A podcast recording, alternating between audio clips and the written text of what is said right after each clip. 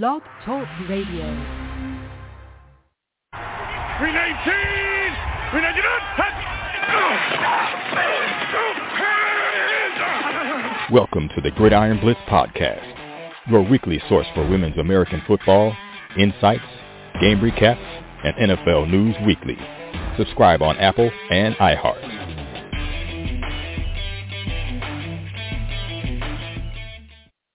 Welcome to episode 437, Gridiron Blitz. Oscar Lopez in the house. Uh, we will not have the Hall of Famer Holly Custis back this week. Uh, she'll be back maybe in April, having some uh, things that she's taking care of with family.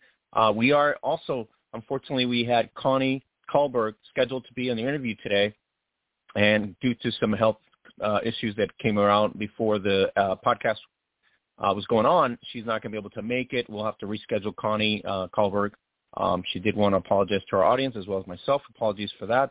Unfortunately, things do happen sometimes where that's going to be the case, but uh, looking forward to having Connie back and a future podcast with us so we can talk football and uh, women's uh, history uh, history month as well. And so uh, we'll have Connie uh, rescheduled probably by April or so, and then we'll just kind of dive into her into her story as well. Uh, if you haven't seen her story or heard about her, you can go to the hub at facebook.com forward slash gridiron beauties. Uh, it was done uh, by NFL Films, so you can get check out her story right there as well at the hub. And then we're we're going to dive into her, uh, talk about a little Super Bowl 57. We'll dive into uh, women's sports and the opportunities and stuff. So once we have her back on, but unfortunately she's not going to be able to make it today for us. So I apologize for that. But we are going to have a great show, two hours jam-packed, as always, of the Gridiron Blitz. Uh, first hour, we're going to dive into the XFL season three, uh, uh, week three. Then we're going to dive into a little bit of off uh, NFL off news and notes. And then in the second hour, we're going to dive in exclusively to the Women's Football Alliance as the uh, WFA, uh, WFA Pro National uh, predictions were coming in. So we're going to have Coach Terry Lister in the house. We'll have uh, the Oracle, uh, Mark Simon, aka the backseat coach plus the salty one, Mackenzie Brooks. And we're going to also dive into the WFA D2 first look schedule matchups of the D2 schedule of the WFA. Go to WFAProFootball.com, get the latest schedules there for the 2023 season. Uh, you can also get information on each individual team's sites as where you can get tickets in your nearby regional area that you are living in and you want to catch a matchup game of the week.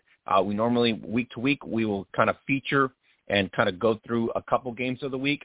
So if you're inclined, you can you can actually go see those teams if you're in that nearby state where the teams are playing. Uh, it's competitive football. It is high level football, and so uh, the WFA uh, longest longest and largest uh, sports league in terms of women's tackle football. It's been in existence since 2009. So check it out, WFAProFootball.com. You go on Twitter as well at, w, at WFA Football. Also, I believe on Instagram at WFA Football. But you can go to WFAProFootball.com, get information there on everything that's happening in the 2023 season. We're going to be talking, like I said, WFA Pro National uh, 2023 uh, matchups and predictions. That's a big, big deal there on the East Coast. And then next week we'll dive into the American uh, WFA Pro American uh, matchups and predictions. And then as we go towards the last week of the month, we're going to dive in exclusively once the rosters are unveiled in both leagues, the WFA and the WNFC. We'll dive into the rosters in terms of the key players, key acquisitions, in terms of what the matchups are going to look like for the WNFC uh, in terms of the you know April 1st matchups coming up here in about three weeks. Then April 22nd is when the WFA kicks off. So between now and then, we'll be talking pretty much Women's Football Alliance and the uh, Women's National Football Conference uh, information on that. All right. Uh, on top of that, you can follow us on Twitter. That's where we're at. Uh, Twitter at Gridiron Beauty on Twitter. Get the link right there in our promo uh, bio, as well as dive into the XFL on Twitter. So we're uh, kind of working with a lot of the XFL accounts on Twitter. A lot of them follow us now, so I appreciate those um, XFL accounts following us on Twitter as well, and we appreciate that. So stay up to date uh, on everything that's happening in the women's game uh, on Twitter at Gridiron Beauty, and also uh, anything that's happening in the XFL exciting season. Uh, you can subscribe to our uh, podcast on any platform, over 400 episodes. Uh, you can do it on Spreaker by iHeart. You can do it on Apple Apple Podcasts, also Google Cast, and as well as Spotify. So check it out. Uh, give us some uh, nice reviews, especially if you're inclined with all the good stuff uh, in the past episodes. Holly Custis, uh, the Salty One Mackenzie Brooks, Nate Ward, Terry Lister, uh, Mark Simon, myself. So if you like the content, give us a, a nice, cool five-star review. Helps us out a lot on terms of the algorithms to bring attention to uh, everybody that women do, women tackle football does exist, and there's athletes that play it at a high level, not just the NFL. So check it out. Go ahead and subscribe or download some of our episodes, over 400 episodes. So 436, great episode. If you missed it, last uh, episode, we had uh, Coach uh, Chanel Soho uh, Tillman Brooks, and she was talking about the Houston Mambas, and they're going to be taking on that uh, the champs, the Texas Elite Spartans. They're also going to take it on the Denver Bandits. On top of the Denver Bandits, we did have the uh, best, probably the shocker of shockers, which is Grace Cooper, uh, no longer a Minnesota Vixen and now a Denver Bandit. So we'll see how the Denver Bandits fare in the WNFC with the addition of Grace Cooper. So don't forget to check out that podcast 436. And I'd like to thank Grace Cooper and Coach Soho for giving us the most downloads of any podcast in our 10 years, uh, over 250 downloads last week, just alone on iHeart. So I'm pretty sure there was a lot more downloads in terms of uh, pa- uh, Apple Podcasts and Spotify. But thank you to Coach Soho if you're listening to us, uh, Grace Cooper as well, uh, over 200 downloads on our Spreaker uh, by iHeart, and also to the Facebook groups that we shared our podcast with that obviously were listening to our episode. So appreciate everybody bringing attention to the sport uh, helping us out with our branding and also giving us everything that's going on. Um, so just help us out. Thank you very much for bringing attention to women's tackle football. So we're going to dive into the XFL. Uh, three three major takeaways from uh, this week, X, uh, XFL Week Three, and just some exciting some exciting things there. Um, we had a walk off hail mary to Josh Gordon, and Josh Gordon, everybody knows from the NFL, uh, kind of like resurfaces here in the XFL due to some issues that he's always had, personal issues as well, uh, on and off the field. So a wild rivalry between St. Louis and DC. And if you're at the hub, uh, your your favorite girl, Lois Cook, uh, from the DC Divas, uh, and from you know TikTok, uh, she was at the uh, Audi Field, uh, home of the DC Defenders, and she was there all weekend. So you can catch uh, some of the stuff. You can follow at Lois Cook uh, on Facebook as well as Cleats and Stilettos on IG, and so she was present, and she's, uh, you know, in in tune with the XFL, uh, and she's also uh, promoting what uh, Dany Garcia's uh, clothing line, which you can see there. You can tap it on there and order it as well, and that kind of helps her out as well for fundraising against the Divas, and, and personally helps her out as well. So uh, St. Louis versus DC, kind of a key matchup on the East Coast. Uh, there was a ton of action across the board. So we're going to look at, we'll, we'll dive into some of the key games that I was talking about, uh, key matchups. Um, shout out to uh, Coach uh, Jen Welter. Uh, Vegas Vipers almost get that win. They kind of started slow the first uh, first week out, second week out. Now it's you know a little a little different. Uh, Seattle kind of uh, rebounds with their offense. I know our own co-host Nate Ward was not the happiest of campers week one and week two in terms of their play, but you know so uh, the offense I think in Seattle offense is legit. I think it's a, they kind of showed why they improved on that, and if they can get Josh Gordon going with uh, Ben uh, DiNucci, uh, I think they're going to be great. Um, so, you know, you put up against Vegas uh, one of the uh, good performances, probably in the XFL's history uh, in terms of football. So it was, uh, I believe, 377 yards, uh, 78% completion rate, uh, four touchdowns. So, uh, you know, it was just a great showing by um, Ben DiNucci, and uh, you know, quote Gucci DiNucci. and that's the uh, new nickname that everybody's given him. Uh, so that was sensational to see. So Seattle, after a one uh, week one and week two, kind of like you know, not the hot, not the hottest of starts, they they turn around and throw for almost 400 yards and four touchdowns. Uh, Josh Gordon and Jahcour Pearson were unstoppable, recording over 200 yards uh, receiving and two scores. Uh, June Jones, really, really good uh, in terms of getting this team turned around. If you're on Twitter, Uh, you can follow uh, our guy at James Larson PFN. You can follow our guy at James Larson PFN. So shout out to James for doing a great job in terms of game days, following the XFL every game day. So we, we've been retweeting a lot of uh, James Larson stuff, and he does a really good job on game days. So shout out to him. Uh, you can also follow uh, hashtag XF, uh, XFL uh, or hashtag XFL 2023, and you can see uh, James Larson stuff right there. We're hoping to get James on here uh, in a couple weeks so we can kind of dive into the uh, XFL and get his take on all that. So we'll we'll look forward to that. On top of that, Morgan Ellison uh, might be the best back in the league. He's gotten better each week and posted over 100 yards in the XFL against Vegas. Uh, he did have an injury, so hopefully he'll get back here. Uh, the uh, the Sea Dragons, uh, they produced offensively. They weren't doing that really well in the first within the first two weeks or so, but now I think you have a gelling mode with uh, DiNucci and Gordon really setting the tone for what this offense can be. Um, and their defense didn't have doesn't you know doesn't have to be outstanding, but just as good and good enough for the offense to win. So uh, you you're looking at uh, you know a Seattle revived offense. I think to Nate's point when we discussed uh, XFL before, Nate's point you know on our uh, our group board that these guys were were not consistent. They weren't having the chemistry and building up. So three weeks into the into the season, I think this is the preseason mentality of some teams in terms of the XFL. I don't know about the Orlando Guardians as an example, but they even started to show some things this week as well. So it looks like the XFL actual in-game play from a couple teams that were not up to par in terms of competition.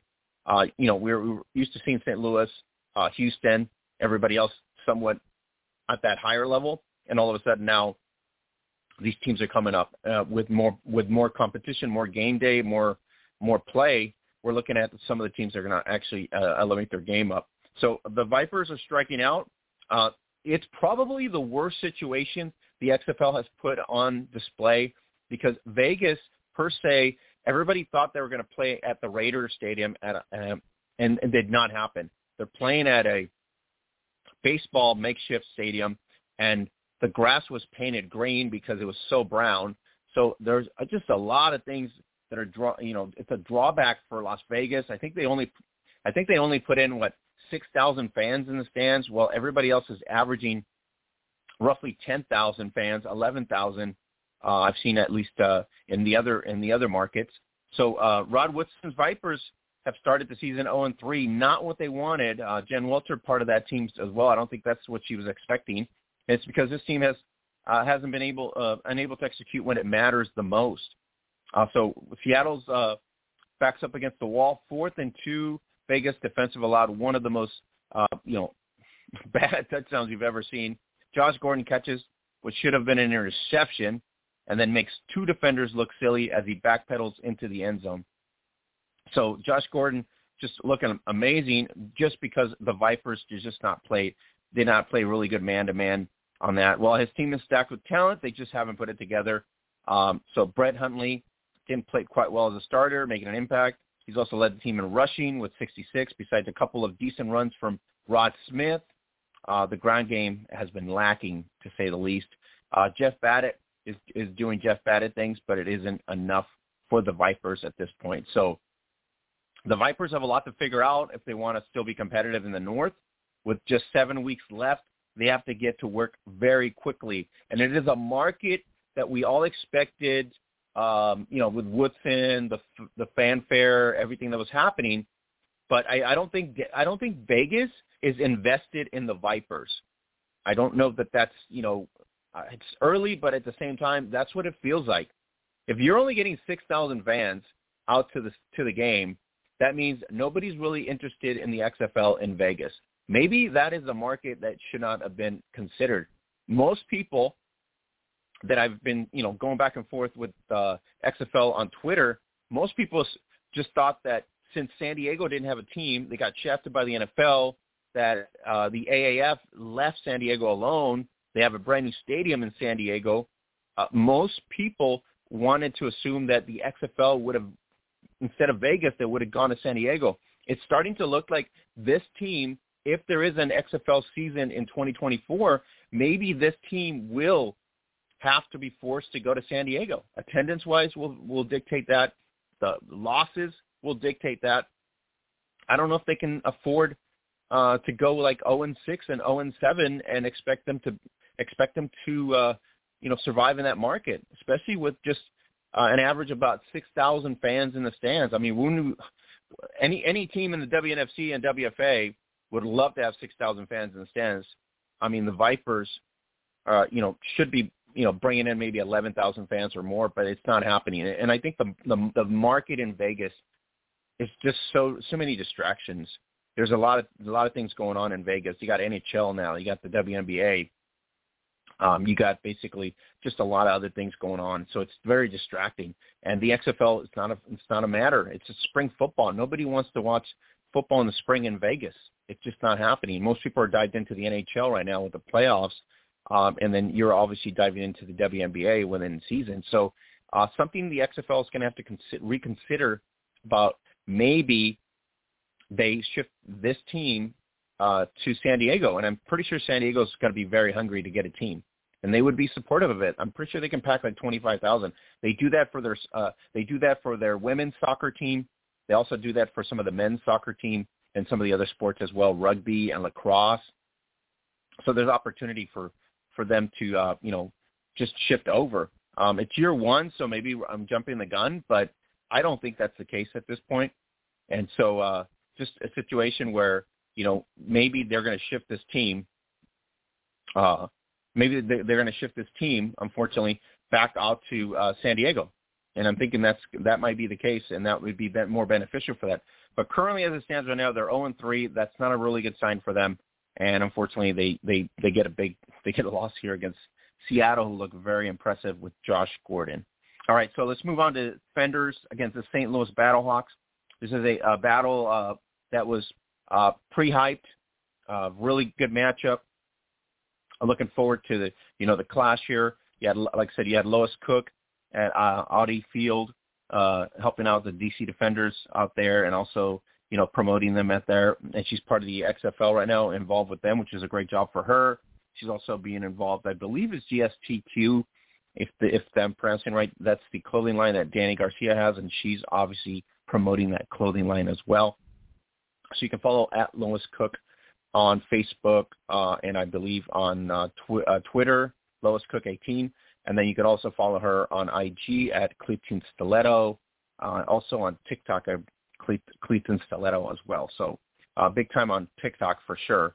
So you can follow her there. So the defenders have sole possession of the North Division, which has got to feel really good for them um, after this weekend. Jordan Ta'amu uh, now pretty much uh, when he started, uh, they started uh, what uh, last weekend or whatever.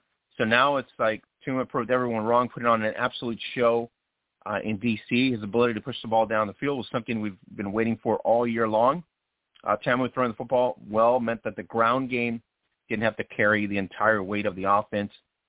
Jackson and Blair both were amazing, putting in quality minutes. Uh, Barlow's uh, Barlow squad uh, DC defense did an excellent job of recovering in the fourth quarter after St. Louis had rocked them for almost the entire game.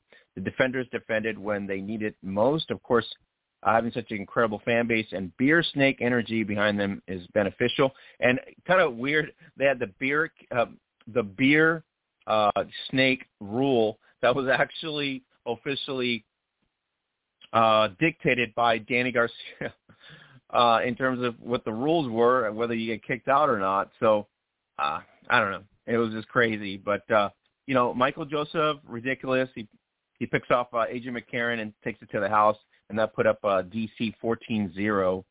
Uh, so three interceptions on the season for him, returning two for a score. So an absolute ball hawk this guy is, uh, Michael Michael Joseph. So that was really good to see.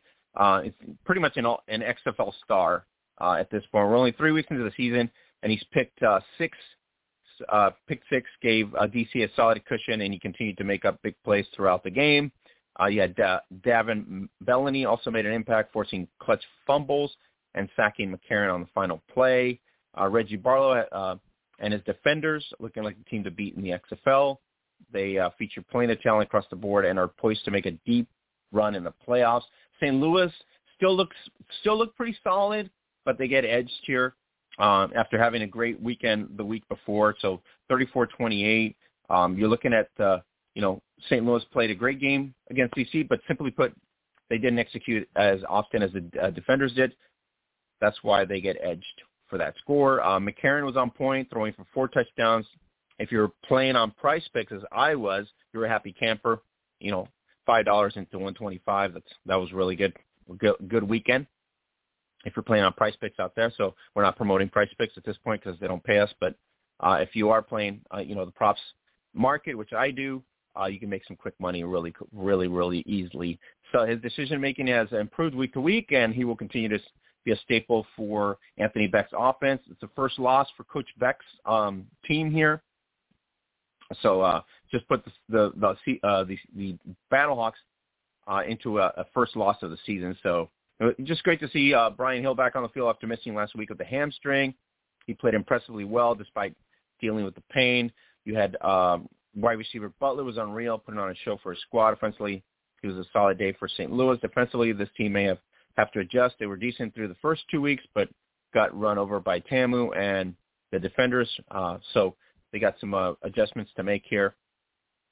So uh, St. St. Louis gets uh, gets beat for the uh, for the year. So Owen Owen one against DC. This is going to be a rivalry matchup for sure. This is the, this is this is probably one of the better matchups that we've seen so far, besides Houston and Arlington at this point.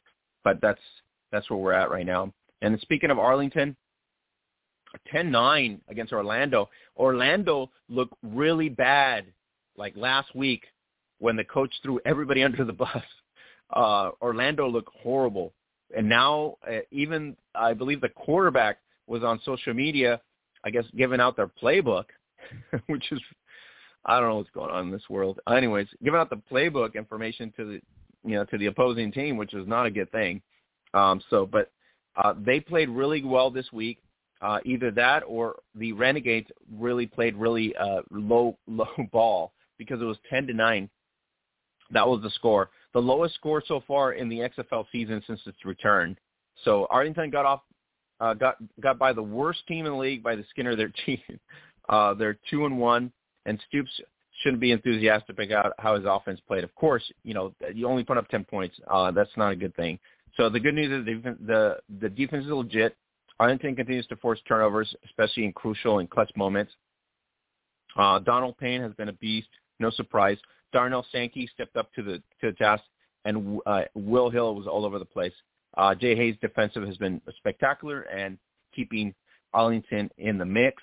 So um, you know, Payne Train comes up with the fumble, and uh, there you go uh, on a saving tackling touchdown.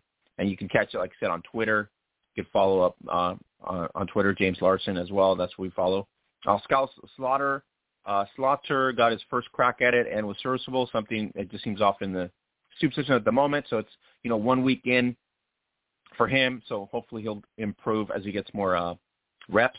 Neither quarterback has had success pushing the ball down the field. This was this has to change if the Renegades want to compete against uh, the better uh, teams like DC and St. Louis.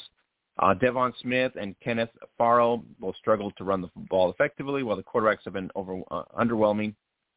Uh, so the ground attack on there. So uh, the Orlando uh, Guardians, part three, uh, it's just it's, it's just been a horrible situation. So it's crazy that the Guardians played their best game of the season and only scored nine points, a season low. It was not an ideal fourth quarter for the team, who gave up a go-ahead touchdown and after keeping Sloter contained most of the game. So defensively, the Guardians have improved enough to sh- to showcase that they're uh, respectable. Offensively, they still got a lot of things to do, and especially internally with all that crapshoot with the playbook being given out to the opponents. So across the board, the Guardians have been a disaster. um, Paxton Lynch isn't the greatest quarterback around, but he's playing better than what he's gotten credit for. The offensive line has been horrible for most of the season for th- through three weeks. Even though they they played better on Sunday, it still wasn't near the level of play that is expected, obviously, of a pro team. And so, interesting enough, the game was non-existent. Uh, so you had uh, Jah-Maine Martin, solid, but only posted nine yards against Arlington. Terrell Buckley has not been able to get his offense into a consistent groove. and so he was not a happy guy for the first two weeks. And this game was uh, way better than it when it was on a defensive uh, note, but it's still a lot of work to do here. I don't know what's going on, what's happening there. So, I mean, the team does have some of the best offensive players and defensive players in the entire league in terms of a roster. If you look at the roster, they shut down the Renegades for almost the entire game.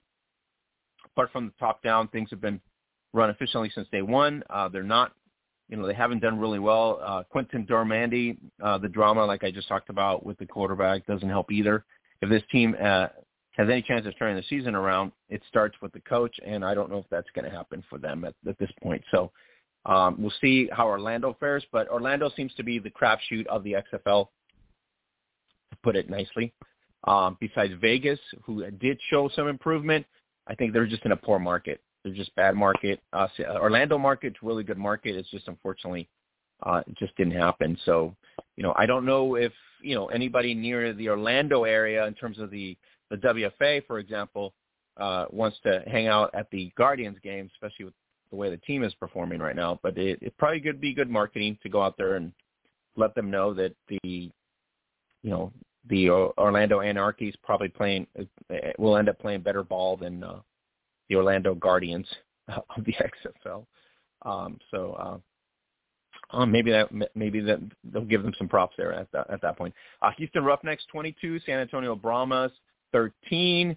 Uh, H Town is looking dangerous.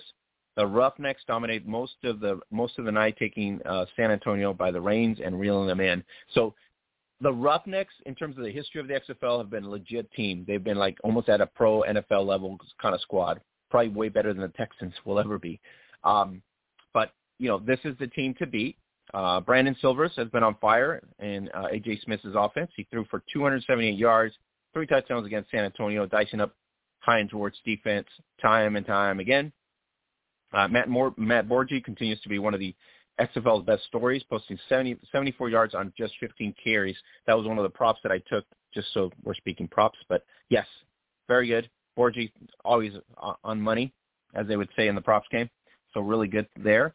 Uh, Jontre Kirklin uh, taking over the XFL 2023 already with two touchdowns on the and a highlight reel catch for the ages. So you can catch it right there. Like I said, at Twitter at James Larson PFN. You can get the video right there. You can watch it on Twitter. And so uh, really, really good matchup there. It was 8-7 through the first, through the second quarter, I believe.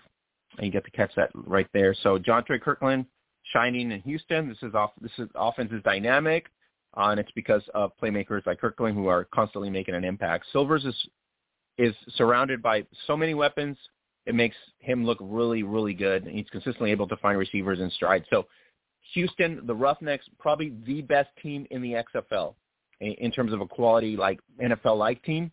This is the team that everybody's going to be watching. Uh, it's a franchise. Too bad that this is not this team is not playing in the in the NFL as they say at this point. So, but uh, you know, how about them Roughnecks defense? They had a ridiculous goal line stance, which essentially won them the game. Uh, Gene Harris had one of the craziest interceptions you'll ever see, and Houston uh, is undefeated. So this team is ready to, to do damage uh, in the XFL. Uh, in terms of the Brahma uh, in San Antonio, just inconsistencies. Even in the first week against uh, San, uh, San, St. Louis, they just couldn't they couldn't put it together. They had St. Louis come back on that comeback win, and they just couldn't hold them, and they just were able to not muster that effort so uh, you know they did start pretty hot.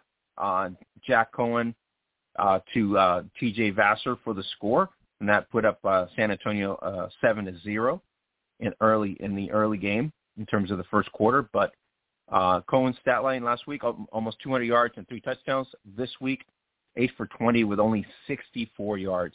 So that tells you a lot about the Houston defense. The Brahmas had no juice whatsoever against Houston, outman for the entire game. Uh, and that right there was not a good sign for them. Coan's a great quarterback. Houston simply had his number all night. Also, the fact that he threw only 20 passes shows that this team didn't have possession of the ball enough times. The Brahmas were lackluster throughout the large portion of the match, as was, was increasingly frustrated with each failed drive. And that was, I mean, the comeback against St. Louis, I mean, the, the allowable comeback for St. Louis kind of tells the story of what San Antonio is all about. I mean, they, they, they're playing a two, they're a two-quarter team and then somehow they falter in the last two quarters. So uh, Houston racked up 374 yards of offense to San Antonio's only 162. As the season continues, San Antonio has to execute on a more consistent basis, and um, Ward was outcoached by Wade Phillips on Sunday, as it was quite evident who the better team was, and that would be Houston and the Houston Roughnecks at this point. So overall, week three was the best far, so far in uh, the XFL. And like I said, you can you can go on Twitter at Gridiron Beauty. You can follow all the XFL um, accounts that we follow there. Pretty exciting. Thank you. Uh, thanks for everybody bringing us up to over 900. Uh, I believe 900 over 900 on Twitter. So I really appreciate all the XFL fans supporting us. And uh, there, uh, a lot of fans are kind of uh, kind of like surprised at what we do in terms of the Twitter Twitter scheme of things, and then they're shocked that there's actual female athletes playing high level football, and so that's the best thing for us, anyways. Uh, when they start to realize that there is a WFA team in their area, that there is a WNFC team in their market.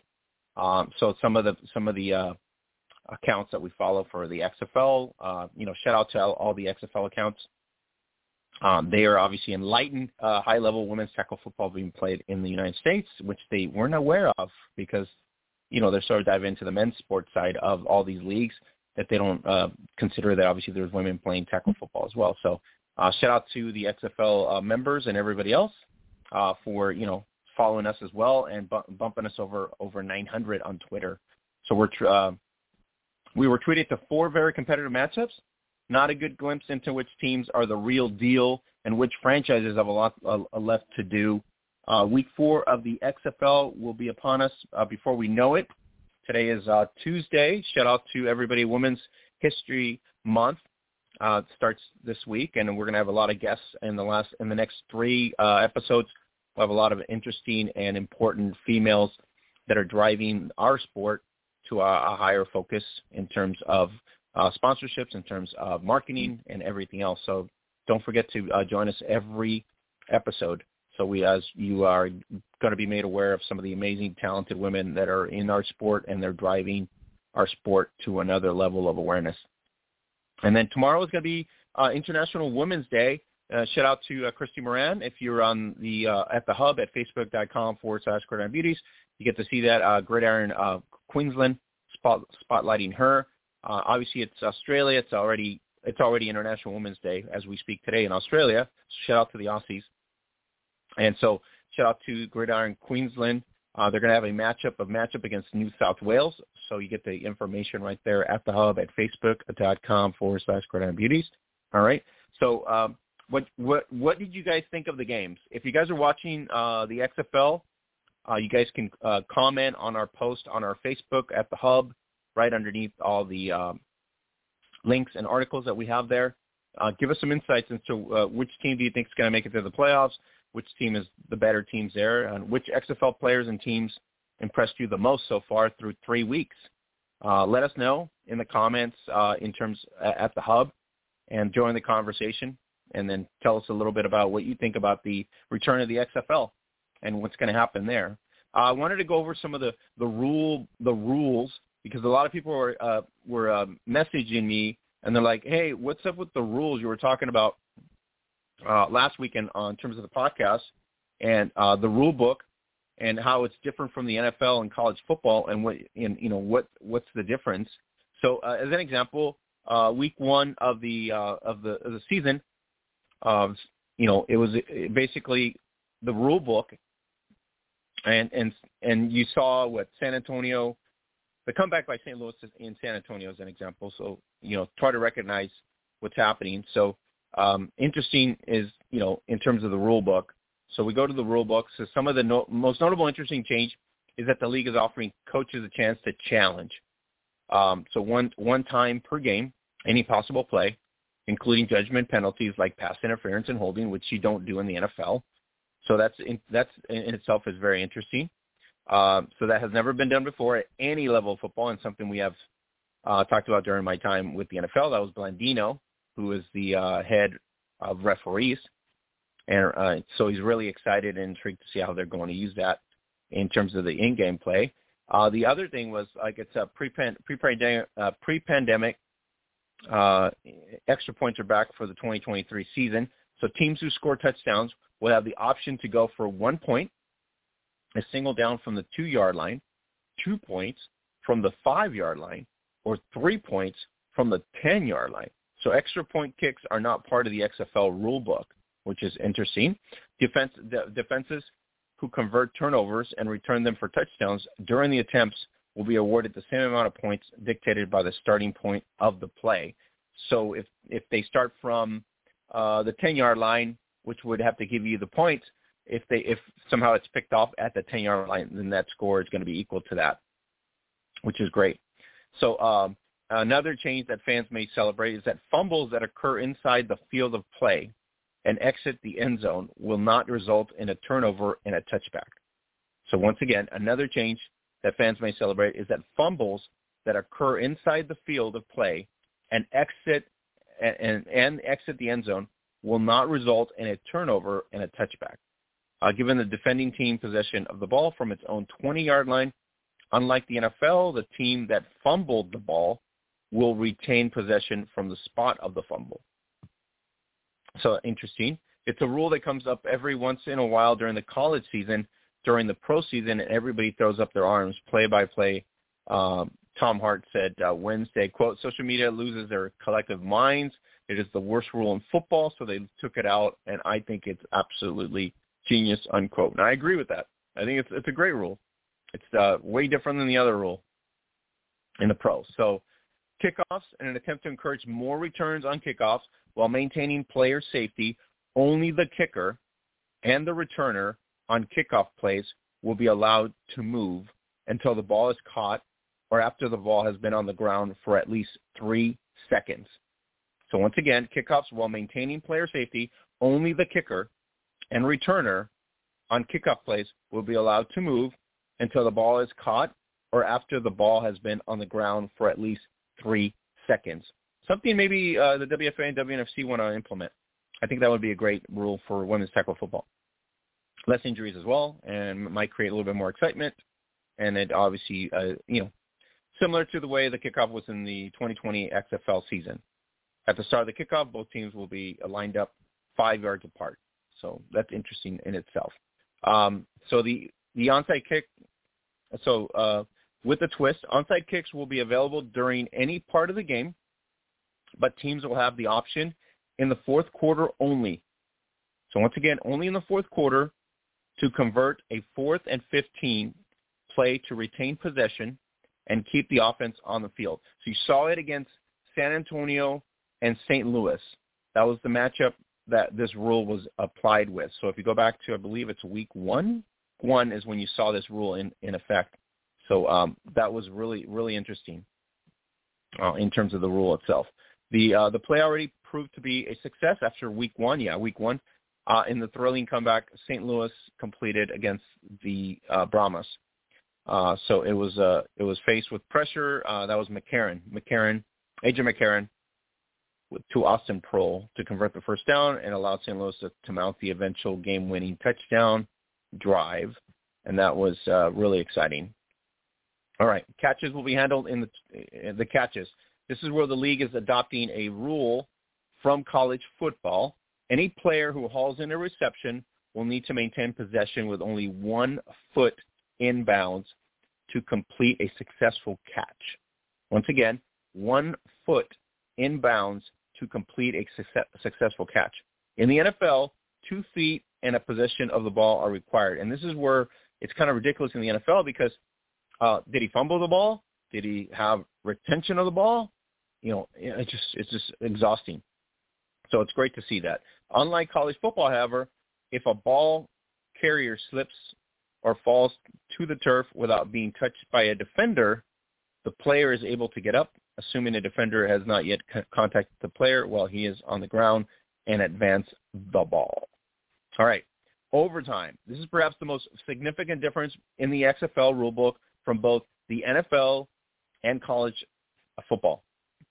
If a game is tied at the end of regulation, overtime will consist of alternating attempts from the opponent's five-yard line. So there is no you know, you have to go from end zone to end zone, like in, in the NFL, to win the game, and then you got one possession, the other team gets another possession, and then that possession will turn to the winner if that's the case. So each team will have a single down to reach the end zone to secure two points. After each team has had the opportunity for three such attempts, the winner will be determined based on the team who has the most points. Does that make sense? After each team has had the opportunity for three such attempts, the winner will be determined based on the team who has the most points. So if you put up two points, you counter two points, okay, or you do three points, then at that point, the winner will be determined based on the team who has the most points, and that's how the game will end. If the game remains tied after those three attempts, then the alternating downs will be repeated, sudden death style, until the winner is determined. So pretty fair. I mean, you would think. Don't ever get into that situation if that's the case, and don't ever get yourself in into a situation where you're, you know, you're gonna have to be faced with that, uh, obviously that dilemma to go in there like that. But don't forget, uh, ch- check it out. Um, if you guys aren't following us on Twitter, but if you go to Twitter, check it out. Uh, check uh, check out James Larson PFN. Does a great job. He's uh, part of the XFL Newsroom.com. So uh, you know he does a great job there. So uh, we follow him every week in terms of keeping us up to date and everything else. So go check out James Larson PFN uh, on his on his uh, Twitter handle, and he's uh, he's done a great job so far with the XFL. So we're looking forward to him uh, every week, especially week four coming up here at this point. So we'll see uh, what's going to fare on there. Um, I'm looking forward to who's gonna who's gonna uh, take care of um, let's see. Let me write. Let me see what the matchups are for week four. I know the ratings were such a uh, you know in week three everybody's ah the ratings, but you know I don't I don't want to go through the rating situation until you you go into like week seven. That would make more sense, you know, uh, in terms of week seven and and and try to try to work that out. So uh, let's see. Let me see what week four schedule looks like, and then we'll dive into that right now before we get into the second hour. Uh, a reminder, you guys, if you guys haven't gone to the hub, go to the hub at facebook.com forward slash Gridiron Beauties. That is the place to be. The best network on the planet. Shout out to the best network on the planet covering the sport of women's tackle football, just like at Fox Sports or on ESPN. We do a, we work our asses off. Just so you know, we work our asses off to give you the best feeds, links, uh, stories, everything else, because there's passionate people that really love women's tackle football and want to present it to you in a professional manner. And we want to bring attention to the top two leagues in the world and uh, to the normal masses of people. So in order for us to get to the algorithms, in order for us to get to the next stage of Facebook and Instagram and TikTok and everybody else, you got to help us out. So if you're on TikTok, make sure you're following, you know, the Texas Elite Spartans, the Boston Renegades, some of the top five teams in each league, and let's get let's get that trend going, especially on TikTok as well. If you're on IG, you can follow us at Gridiron Beauty on IG. Check out uh, Miss Jackson on our post on the uh, IG post as well. You can always check out our at No Joke Football uh, brand uh, IG, and you can always go to the Zazzle shop at zazzle.com forward slash Gridiron Beauties. That is the No Joke Football shop. Get some cool tees under 20 bucks. Um, you get nice specials up to 25% off. Uh, if you're inclined, use our code 15% off, 15 15% off. Use the code Zazzle Tanks Get yourself some cool shirts and everything else that we have available there, including uh, other stuff from Zazzle as well, Marvel and DC, and some cool stuff out there in terms of uh, Zazzle.com. So check it out, support the podcast, and uh, you know help us out with that. So let's see, week four schedule for. Here we go. There we go. Week four schedule. Let's see here. I want to go over some of the key matchups before we uh, go into the second hour. Uh, second hour, we're going to be talking to Coach Terry Lister. We're going to be talking to the Oracle of Women's Tackle Football, Mark Simon, and we're going to break down Women's Football Alliance Pro National schedule and give our predictions as to who's going to be on top in that uh, division, in that conference. And then we're going to go dive into D2 in terms of the first look in terms of the key matchups for the uh, WFA D2 schedule as well. All right, so here we go. Uh, let's uh, get into week four odds. Um, let's go here. So week four will begin Saturday, Saturday night. Houston Roughnecks against Orlando Guardians. Uh, sorry, Orlando. uh, I'm assuming they're going to get whomped. They're going to get ripped they're going to be smashed. Uh, but you, you never know. They were 10 to 9 against Arlington, so maybe I'm talking out of my butt. So, uh, but I doubt it. I think Houston's going to be probably the winner here. So we're looking at Houston uh, against Orlando. You will also feature the long-awaited St. Louis Battlehawks and taking on San Antonio, the revenge game for the San Antonio Brahmas. Uh, so you know, home opener. So at you know at this point, uh, so we'll see uh, St. Louis uh, home opener and an intriguing Brahma Seattle Dragons clash. So two top, uh, one top offense has just woken up last week with Josh Gordon and uh, DiNucci taking on San Antonio, who's been struggling, uh, and so that'll be that'll be good to go there. So uh, here we go.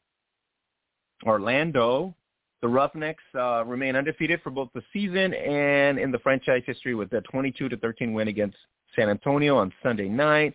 The Guardians turned in their best effort yet over three contests, but still struggle on offense and come up short by 10 to 9. So uh, we have a matchup here, pretty much uh, a disparity between two teams' records and overall body work thus far. It's not surprising to see the Roughnecks as the favorites.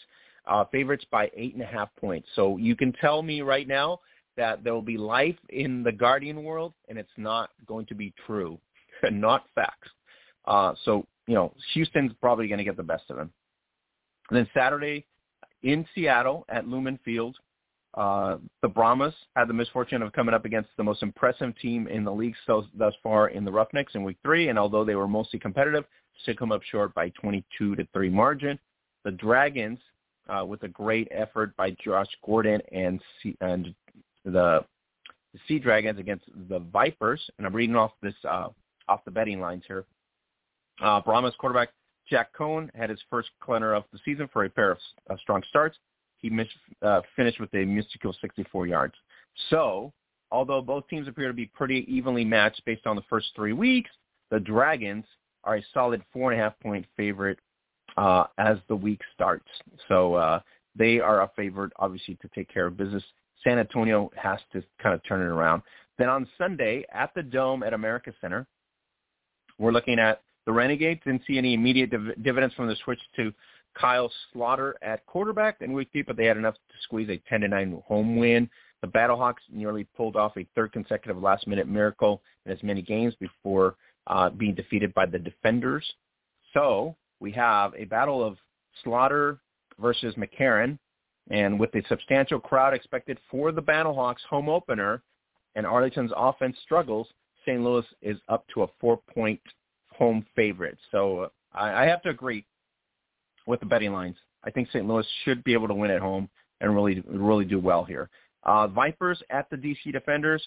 Prayers to Jen Welter and the Vegas Vipers because they have suffered a third straight disappointment in Week Three. Their 30 to 26 loss to the Dragons came in especially heartbreaking fashion thanks to a 65-yard touchdown by Josh Gordon, of course. Uh, the defenders, in their own close outcome. So this is the battle of, of two two teams. Well, Vegas primarily needs this big win. It would be a shocker of shockers for the Vipers to actually beat the defenders. So although the Vipers have proven to be a pretty tough uh, out for all three teams they face and have plenty of talent with NFL experience, oddmakers have made the defenders a comfortable six-point favorite. So that's still respectable. Uh, I mean, they're not going to predicting to get blown out or anything like that, which uh, they've been pretty good. So it's a matter of whether Vegas wants to step up on the road here right, and uh, take care of business in D.C., uh, which uh, the Battlehawks could not do. And so uh, really interesting matchups coming up here in terms of the XFL. So you got your uh, betting lines already there at, at this point. So don't forget to tune in uh, on Twitter at Gridiron Beauty. We're going to be, uh, you know, basically retweeting some of the James Larson stuff as well and some of the other XFL accounts that we're following. So the Week Four odds uh, are, as we said earlier, uh, Week Four odds. Uh, we got uh, Roughnecks uh, at eight and a half points. Uh, Brahmas at the Dragons, and we got the Dragons as a solid four and a half point favorite. And then the Renegades at the Hawks. We have St. Louis up to up to a four point home favorite. And then of course uh, DC is favored by six points. So really interesting matchup. Um, so thanks to uh, everybody that is following us on Twitter. Like I said, pretty exciting uh, following the XFL on Twitter as well. Don't forget to go to the hub at facebook.com forward slash Gridiron Beauties. Got some interesting posts there. Uh, can can the Mississippi Lady Panthers shock the WNFC world April 1st, Texas Elite Spartans? So um, I don't know. Maria Jackson and company. Get check out Maria Jackson on her uh, on on our gallery at Gridiron Beauties uh, on IG.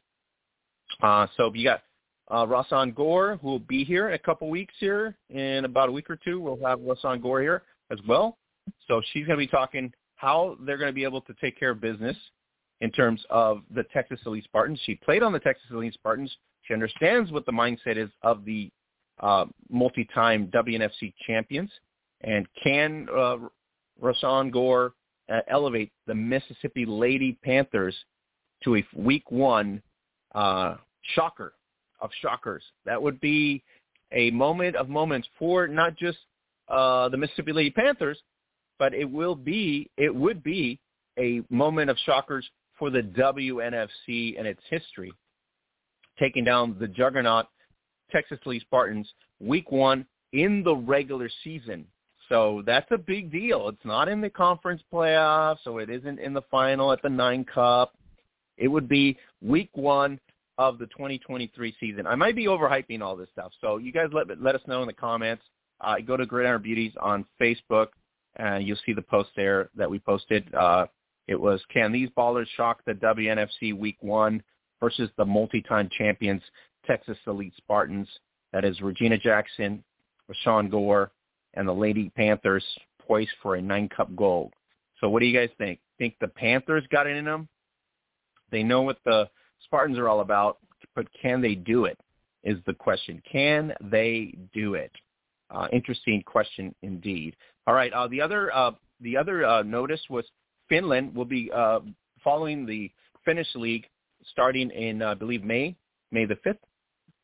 You got Turku Trojans, um, but a big big news uh, this week was uh, the um, Great uh, Great uh, Great Britain silver medalist uh, is going to be joining the Crocodile uh, women's team in uh, Finland. That would be Becky Martin, so linebacker and wide receiver, silver medalist, IFAF World silver medalist.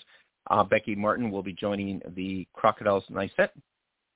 So check it out there. She's signed already, ready to rock and roll for the Finnish season, and we'll, we'll keep tabs on that. Uh, the big shocker of shockers was the announcement yesterday. Um, Ishel Rubio Sosa of FX Mexico announced that they will be pausing their 2023 season. You can get the full article there. Follow them at uh, FX Football Extremo Femenil. Uh, it has to do with uh, some of the things that are happening in the sport in Mexico with the federation, with the issues of the federation, with the IFAF uh, team that had issues flying to Finland uh, LaFi, LaFi being involved and basically uh, in bed with the federation, and that's uh, affecting obviously the other leagues as well, including we've talked to uh, Manuel Ceja uh, with Lexfa.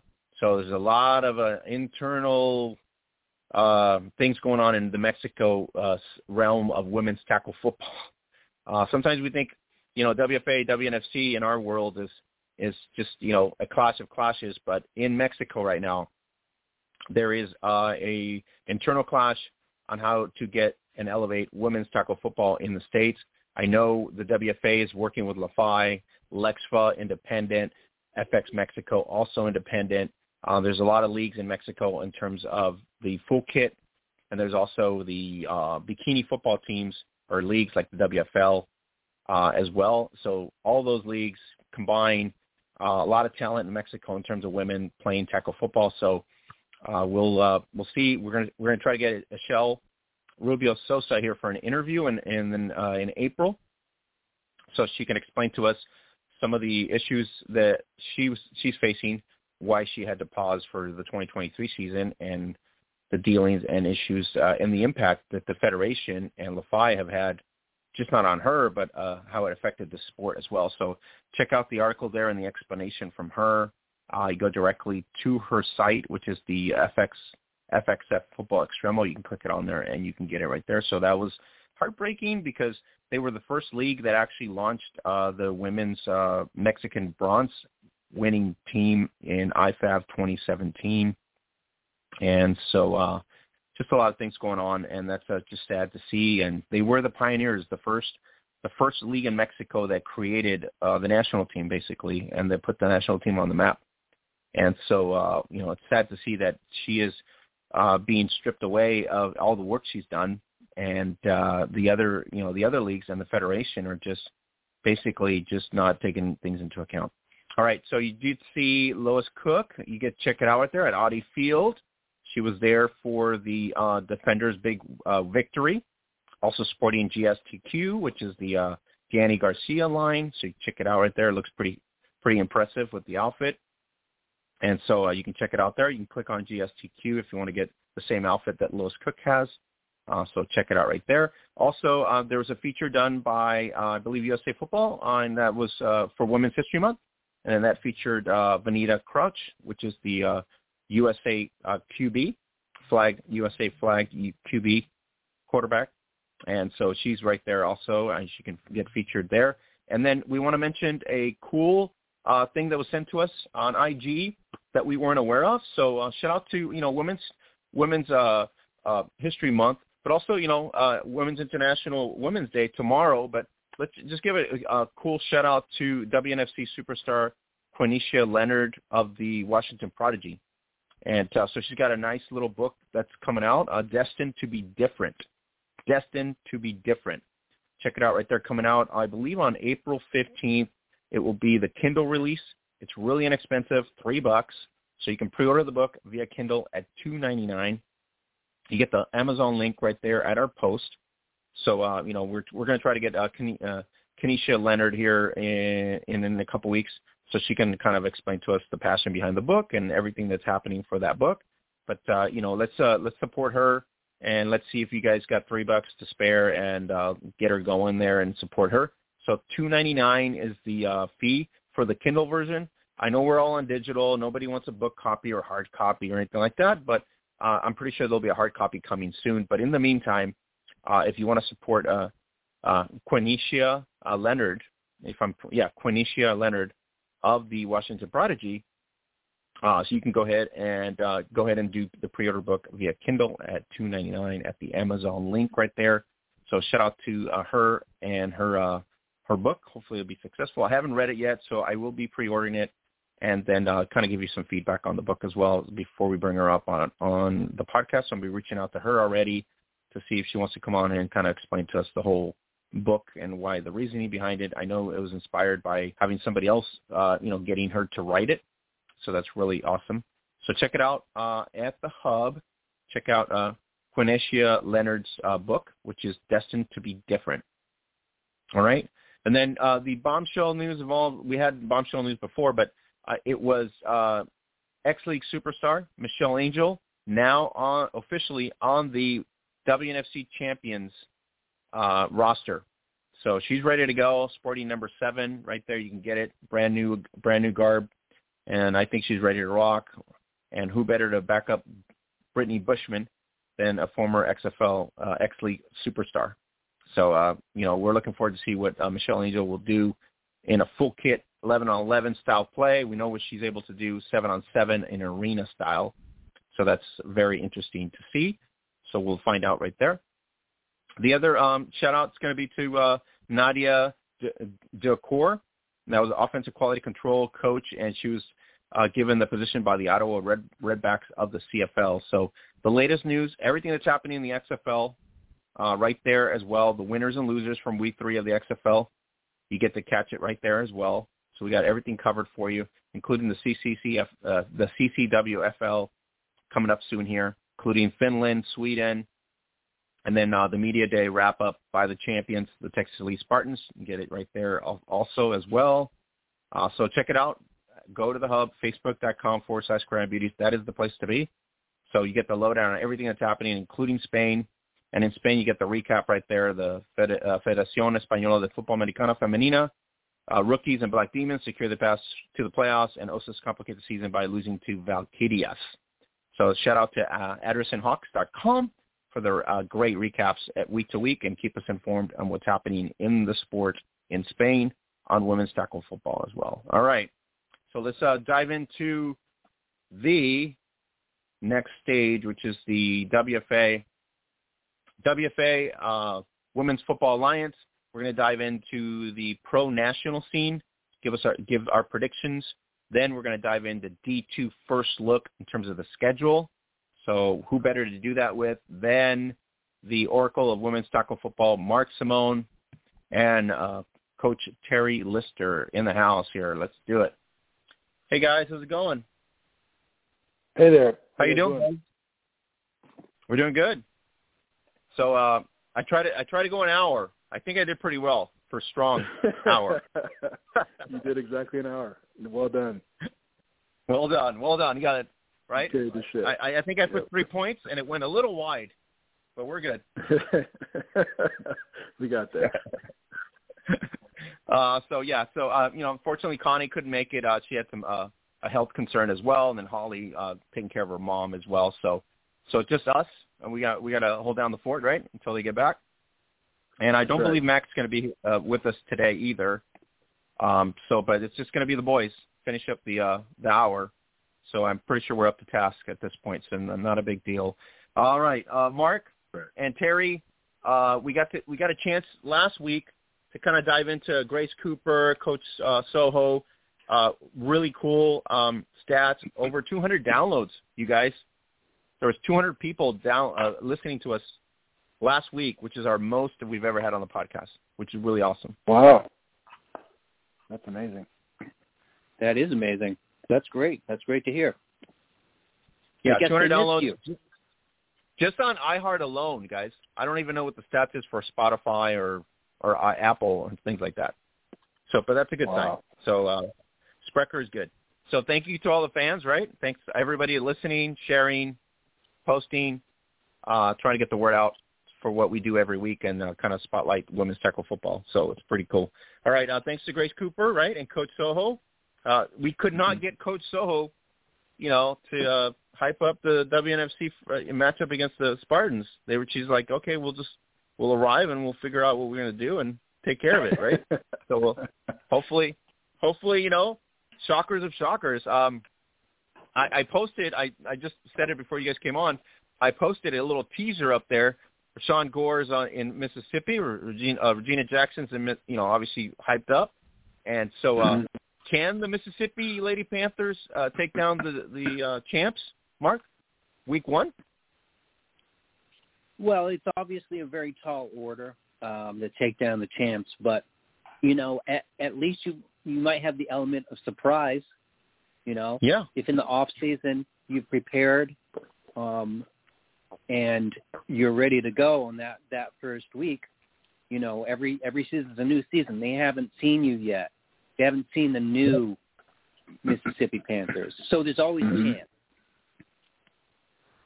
Terry, you're you're a coach new year, new team. Uh, Mississippi's brought in some of the Alabama players. Rashawn Gore, who knows pretty much back and forth what Texas is all about. Would it be a mm-hmm. shocker if, if Texas goes down week one against Mississippi? Yeah, yeah, for sure. That'd be an understatement. I mean, the um, you know, the the harsh reality of women's football in America in the U.S. right now is just that you know, Boston is the best team in the WFA and Texas Elite is the best team in the WRC. Um, with that being said, it doesn't mean that they they are unbeatable. Doesn't mean that they'll that'll always be the case. It just has been the case up until now. And so, with that being said, anybody can be anybody on any given Saturday. But like Mark said, it's a tall order. Easier said than done. Um, Mississippi's acquired some pretty big names in the sport, in my opinion, in the off season. And so, like Mark said, um, just because Texas has played Mississippi before doesn't mean they played this Mississippi. And so, whether it be new players, specifically players used to play for Texas, new coaches, um, et cetera, et cetera, that's all going to give you a different look um, once you actually play them. And so, I'm hoping for the best. I mean, I as WNFC's WNFC teams get better, um, I, I love to see that. I love to see like the the rosters getting bigger, big names, you know, transferring WNFC teams just makes the whole, whole league better and more competitive. So I can't wait, man. Like I said, those three matchups, Texas versus Mississippi, us versus Houston, and Utah versus San Diego in week one are a must-see TV in my opinion. Now, Mark, uh, you know what your uh, Renegades are all about. Uh, we know what the Renegades are all about on TikTok too, because they've been doing a wonderful job on TikTok. So go follow Boston Renegades on TikTok. But, um, you know, th- this is a new new year, new season. They don't take anybody lightly, as uh, Adrian Smith has told us before, right? They don't take anybody lightly. They they they scope everybody out the same as anybody else. Um, so let's let's go into the pro mentality. We're going to give our predictions, uh, you know, and figure out you know where we land at the end of the year, whether we're really good or we're really horrible at it. You know, in that sense. Um, but let's let's you know let's let's dive in, right? Because I mean, they do it on NFL Network. Why don't we do it here, right? Right. And then then then they get criticized, right? Let's just Yeah. let's just see what it is. Bring it we'll, on. we'll we'll Bring eat our crow if if we're way off base, but uh, and I'm pretty sure they'll you know they'll call us out, right? The teams will call us out, the players will call us out, and they'll probably call us crazy too, with some, at some point with some teams. um, but overall, you know, just for fun, because we want to keep it lively and, and in good spirit. Uh, I would say, uh, Mark, uh, and then Terry, you can jump in too if you want. I would say, uh, given the circumstances as we present ourselves here this year, uh, I would say you would have to just uh, uh, Boston untouchable right now. As it stands right now, I would say they are the favorite to uh, to win pro national or finish first in pro national. I, I definitely agree, and you know, I think what Terry said just earlier, you know, that you know, Boston is the best in the WFA. That's just the the way it is right now, and that's because Mhm. that's been, you know, for the recent history, and they look very much like the favorite going into 2023. Um, and you know, what can we say? I mean, you said it. We know what they're they're all about. They they don't take their opponents lightly. Uh, they practice hard and they consider themselves their their toughest competition in practice, and they definitely practice that way. So, you know, teams have their work cut out for them in in, in facing Boston. Um, I agree with you. Uh, they certainly look like the favorite for the national conference of WFA Pro. And, you know, I think the bigger questions are, you know, what is the pecking order, you know, behind them and, and who can, who can give them, you know, uh, give them a run, give them some competition. Yeah. Yeah, the debate. Terry. the, the debate starts Terry, they- two. they don't- Oscar. yeah, Terry, uh, they didn't they didn't like sway from anybody. They didn't play no D two team. They're playing all pro teams. Detroit, Yeah. DC Divas, Inferno, uh, Passion, right? So they didn't sway anybody. That's why I'm saying it's like they they they are you know they're not they're not like swaying from anybody. You know, you see the schedules, right? You see on the schedules where okay, one week you're playing your own level competition, and then the next week you're downgrading to D two or D three competition, and all of a sudden, no, they have they, you know, they got rivalries. But basically, the Boston schedule is a dogfight. If they run the table, it will be impressive against against DC twice, against Pittsburgh twice, Detroit, Tampa. Uh, pretty impressive in terms of if they run the table. Yeah, I mean it's it's no secret that Boston um, does not shy away from competition. So they don't mind playing a schedule that's mostly you know pro teams, and um, that's very admirable. You know, I mean not everybody can say that. Um, it's it's somewhat geographical. You know what I mean? So have to be real, realistic about who's close by. Um, but also, you know, they have a tough schedule every year, and they always come out on top. So that's not easy to do. It's it's one of the hardest things to do in in football, in my opinion, is have sustained excellence, right? So it's it's one thing to have a great season, um, but to do that, you know, year after year after year is much harder. And Boston's been able to do that. And so, um, I the one thing that comes to mind is you guys remember a few years ago when they put out the schedule for WFA, and one of the matchups was Boston versus St. Louis Slam, and this is when St. Louis Slam was pretty dominant. Um, I Mhm. could not wait for that game to happen.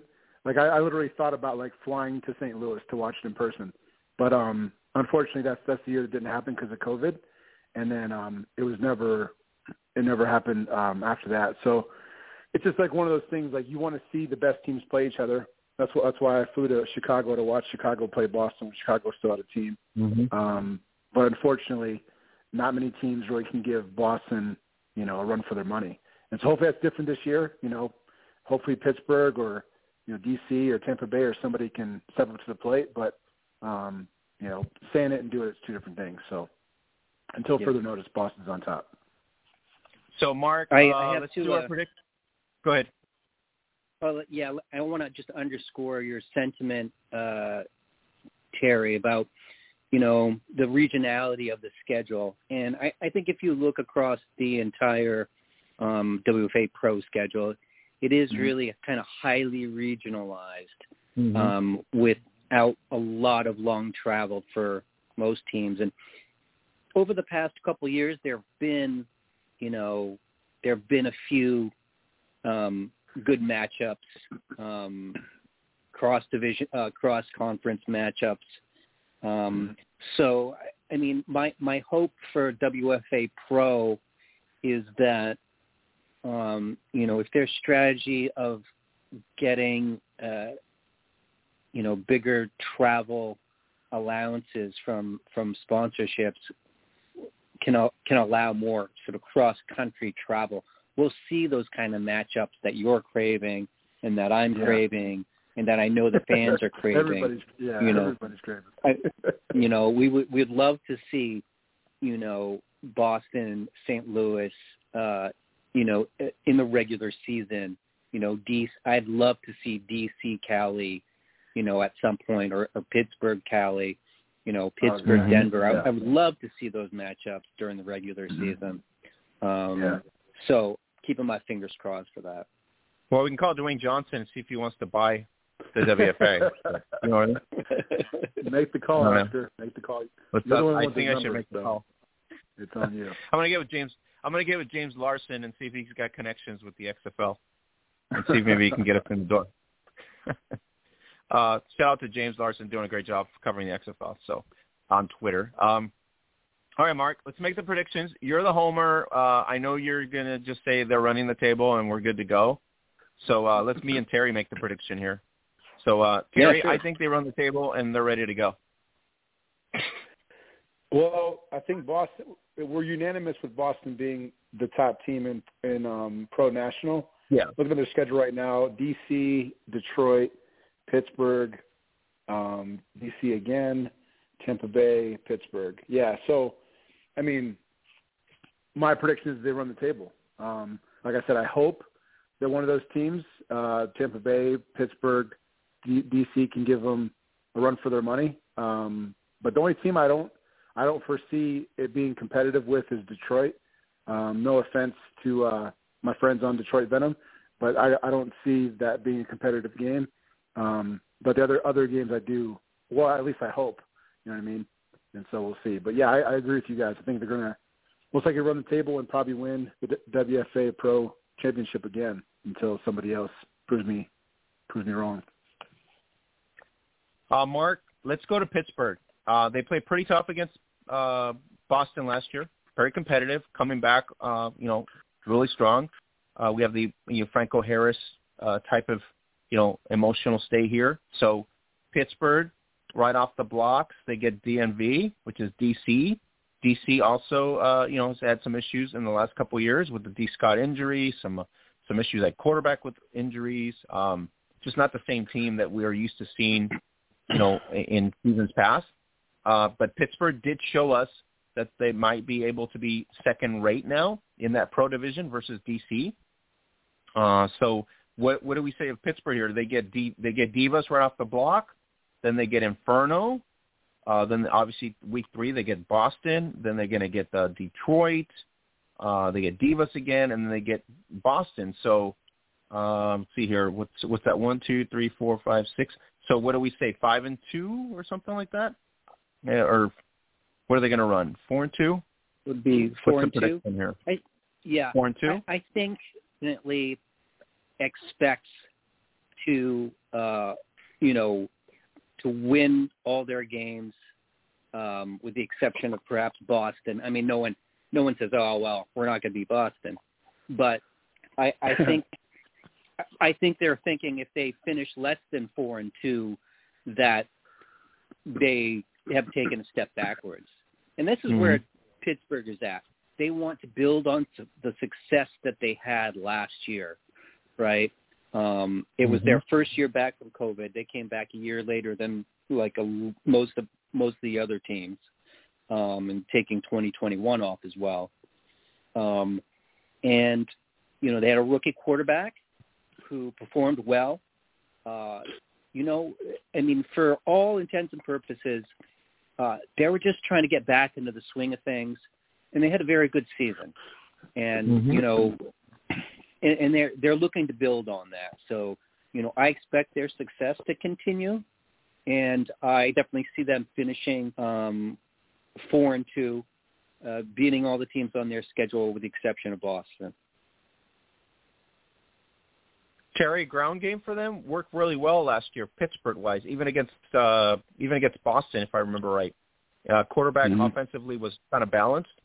So um, you know, as a coach against Boston, you gotta you gotta play four quarters, and there's no other way. You got to be balanced offensively because if you become one dimensional, they usually start tearing you down and they shut you down. Yeah, um, I think I agree with Mark's prediction with them going four and two, but do either of you guys have, or do you remember um, what the score was of Boston versus Pittsburgh last season, by chance? Because uh, I would have to look it up. But I, I'm curious. Are we talking yeah, well, I would 20 have to points? Are we talking, you know, 35? Because um, um, let me look it up while you're while you're okay. commenting here. Yeah, but, sure. What but yeah, while you're looking, yeah, the, um, Pittsburgh right. in the um, conference championship. Um, yeah the score was maybe not as indicative of of what the game was like because I think Boston had built up a pretty good lead, and um, you know Pittsburgh scored some touchdowns late to to kind of balance the the look of the score. Gotcha. Um, yeah. That's the what I recall that game story. Like. yeah. Yeah. So uh, Terry, it was uh, forty-six to eight in their first meeting. That was back in okay. May. And then uh, I believe that was the only matchup they had. And then it was in the playoffs. playoffs. Uh, in June, it was 42-24. So much improved. Okay. Gotcha. Yeah. So with that being said, thank you for looking that up. Um, you know, a near 40 point margin in the in the first meeting isn't very competitive in my opinion. And then, like Mark said, the way the playoff game went was Boston got a really big lead and then you know obviously they put in their backups and their reserves and try to keep their stars off the field uh, for obvious reasons to, for health wise. And then when their backups were in and reserves, that's when Pittsburgh scored some late touchdowns that made it probably look a little bit more competitive than what it was. So with that being said, Pittsburgh was a, a long way away from being competitive with Boston last year, in my opinion. But um, based on who they've got in the off season, we know Teresa Conn is back um, in the picture, and she's an amazing uh, football coach. So that could be the boost that they need to actually play competitive with Boston. And so fingers crossed. Like I said, I want to see these uh, Giants get knocked down. You know what I mean? I want to see Boston eventually lose. No offense, Mark. Um, and I want to see Texas Elite Spartans lose. And so, you know, I think it'll be good for the sport for um, for both of those teams to lose eventually. How soon that happens remains to be seen. Um, but I'm hoping that a team like Pittsburgh can be one of the teams that uh, makes makes Boston sweat. So we'll see. Right. But yeah, I agree. For now, four and two is is uh, what I'd go with. Mm-hmm. Yeah, we should uh, we should not forget to mention um, that you know last year you know Boston wasn't the only team to beat the Passion. Um, the Detroit Venom did pull out a victory against the Passion mm-hmm. last year as well. Correct. You know, a yeah. pretty exciting game that I remembered, um, and the Venom were like really pushing for a playoff spot, and it, it didn't work out. Um, but we'll talk about the Venom in a, in a little bit. But you yeah. know, I would just just to say that you know there was some sort of competitive parity there um, mm-hmm. between these teams. um, all around. You know, DC, Yeah. Detroit, uh, Pittsburgh, uh, and it was Pittsburgh that advanced to the conference final. And you know, for the eye test, they seem to be the more the more complete team. Um, I think next probably would be like Tampa, um, and of course we're going to talk about Tampa too. Uh, Mark, we can't forget uh, uh, Lisa George, Marcelina Chavez, and uh, I think it's Jana Meister.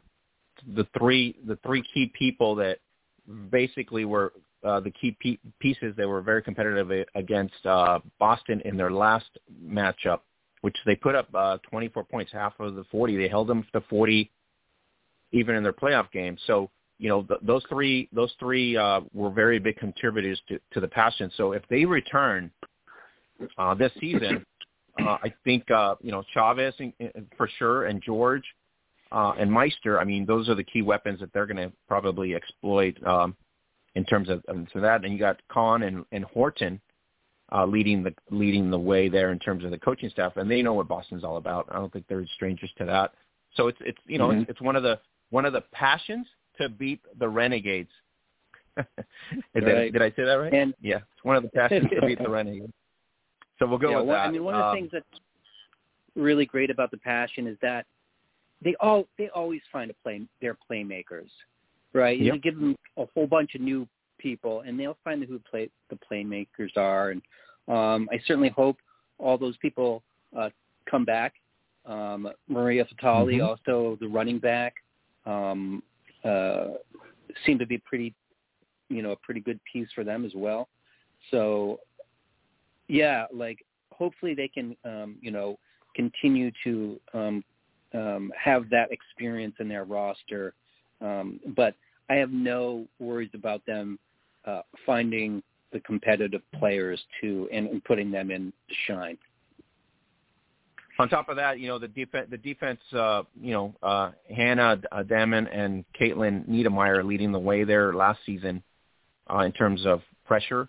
So, uh, like I said, it's you know if Pittsburgh really concentrates on that, uh, we're looking at them uh, uh, going up against Boston once again in the playoffs. So that's what's gonna, that's what it looks like right now. Um, so in Yep, terms of the early prediction, so could be that that situation again this coming uh, this coming year. So uh, four and two, we got that there. Run the table with Boston. Let's see here. What are we? Where are we at? Uh, so uh, uh, Terry, Tampa Tampa Mhm. Bay seems to always either we're very hyped on them to do well, and then all of a sudden they just can't seem to put a a, a great season together. So um, they get Detroit right off the bat, then they get Pittsburgh on the road, then they get DC, which they've always had kind of a struggle against. Then they're going to get against Alabama. Uh, then they get Boston at the end. So and then they got Miami Miami Fury. So if you want to jot Yeah. down the Fury win, okay, there you go. Uh, Boston may be a loss. Uh, Alabama, we it's a toss up right now. We have no idea what they're going to be about. DC, they've always not played well, so there's so it you know if you look at the schedule here, uh, it we might Tampa might have a disappointing season. Yeah, I think I'm feeling a little bit torn with Tampa Bay between uh, four and two and three and three record. Uh, Mhm. The reason for that is, you know, I think Pittsburgh will be better than them. Um, that's just my opinion. And then obviously Boston is is the team to beat, so that's most likely a loss for them. But then, you know, a wild card game could be the DC Divas. DC Divas, I think, will take a step backwards without players like D. Scott, um, but they do Mhm. have a certain degree of pedigree uh, that they the, they're still going to be a at least a decent team regardless. They're always going to have good numbers, um, you know, and they're they're a highly touted team. So, you know, that's that makes it tough to pick them or Tampa Bay. Um, but I do feel confident that they'll they'll beat Detroit, Miami Fury, and uh, Alabama Fire. And so I think they're worst case scenario three and three, best case four and two, in my opinion. Mark, what, what do you see here? Because last year they they basically played their regional Florida swing, um, for the most part, and then they, their toughest their toughest issue was that uh, six point loss to Pittsburgh on June 11th.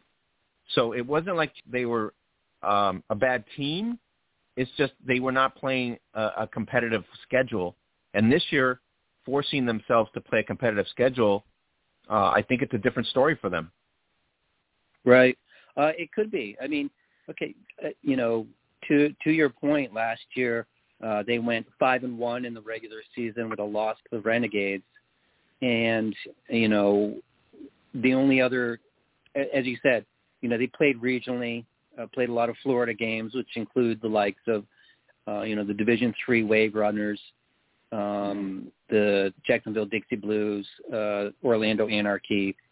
So mm-hmm. um, compared to this season, you know, they're this season they are taking on much stronger competition, which I think is really essential for that program to you know they need to face stiff competition to to toughen up and sort of kind of get over the hump. I think one of the sort of historic uh, criticisms of uh, women's football in Florida is that you know they always looked good on paper during the regular season, but when it came playoff time and they were playing teams mm-hmm. like you know Chicago Force or uh, DC um, or Atlanta, they, they just weren't up to snuff because they're just like competing in this bubble in Florida. Um, so mm-hmm. it's really great that they are now taking on, um, you know, much better competition. A you know, it's not a full pro schedule, but all, it's almost a full pro schedule. Five pro teams and one Division two team in Miami. Um, and all that said, you know, I, I think they have a pretty good shot at going four and two. And I'm kind of with Terry. They might end up three and three, and I think that would be disappointing for them. Um, you know, I I definitely think that four and two is in their grasp. Like you said last year, um, Oscar, when they faced Pittsburgh in the playoffs, they they only lost by a touchdown, six points. So, you know, last year the competitiveness was there, and you know, although they played a weaker schedule, they they did have sort of the best um, scoring defense in pro uh, last year. They were number one. Now that might change with the competition that they're facing this year, but you know their defense was pretty good. You know when they when they played um, DC last year, they shut them out. You know, um, so that that's got to count for something. So I'm looking forward now, to. Uh, uh, go, ahead, Mark. No, I oh, was yeah, going to say. looking um, forward, and I, I think four and two is not is within their grasp. Mm-hmm.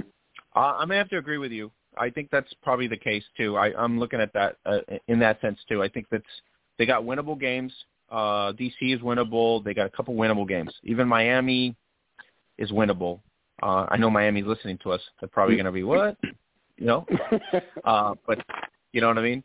Uh, but uh, Terry, the struggle with Tampa has been offensively. Defensively, they've never had a problem. They've always been really good on defense. Um, you know, but it's always been offense.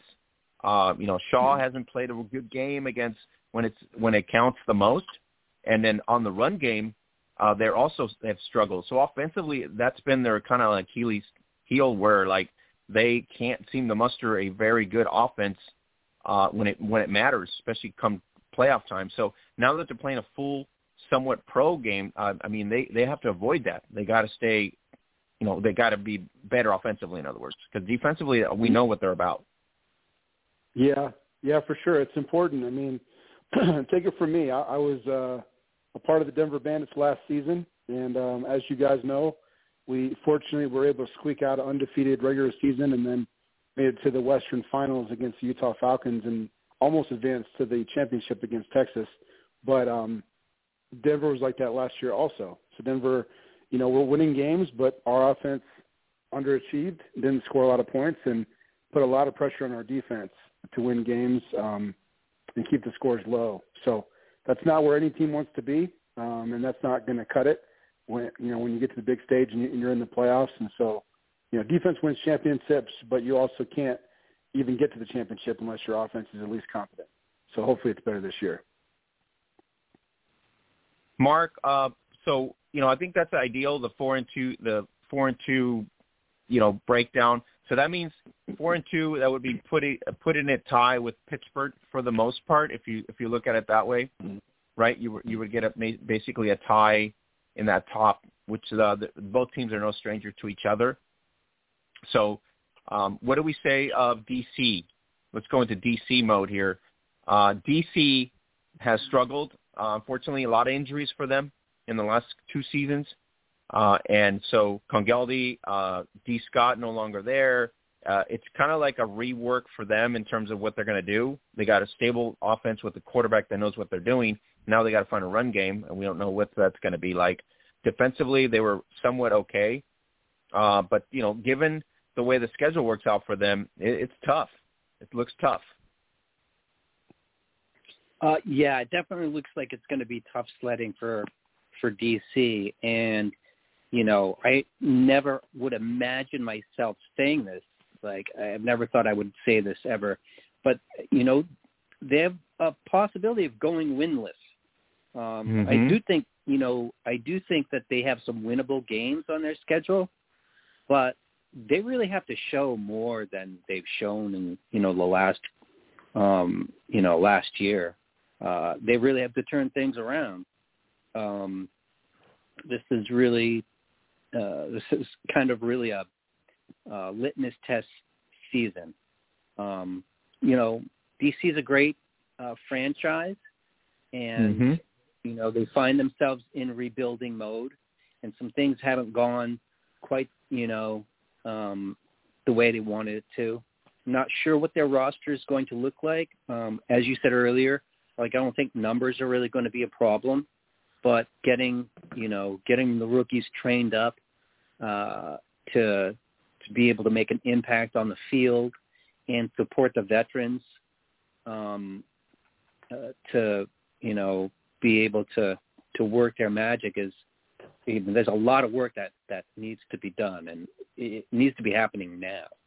So you know we know we know that their quarterback's good can throw the ball um she can run too Congialdi. Of course you know with uh, injury history um and you know age everybody's age creeps up every year you know um they need players who can share the load. And they, they, you know, in losing D. Scott to free agency, you know, they lost a player that can carry, you know, carry a lot of that load. So they're they're going to have to reinvent themselves. That's that's really what it is. I think what I'm trying to say is um, they really need to reinvent themselves so they don't end up, you know, zero and six or one and five. Um, you know, Detroit, they, you know, they might that might be their most winnable game on the schedule, and it's their last game of the season.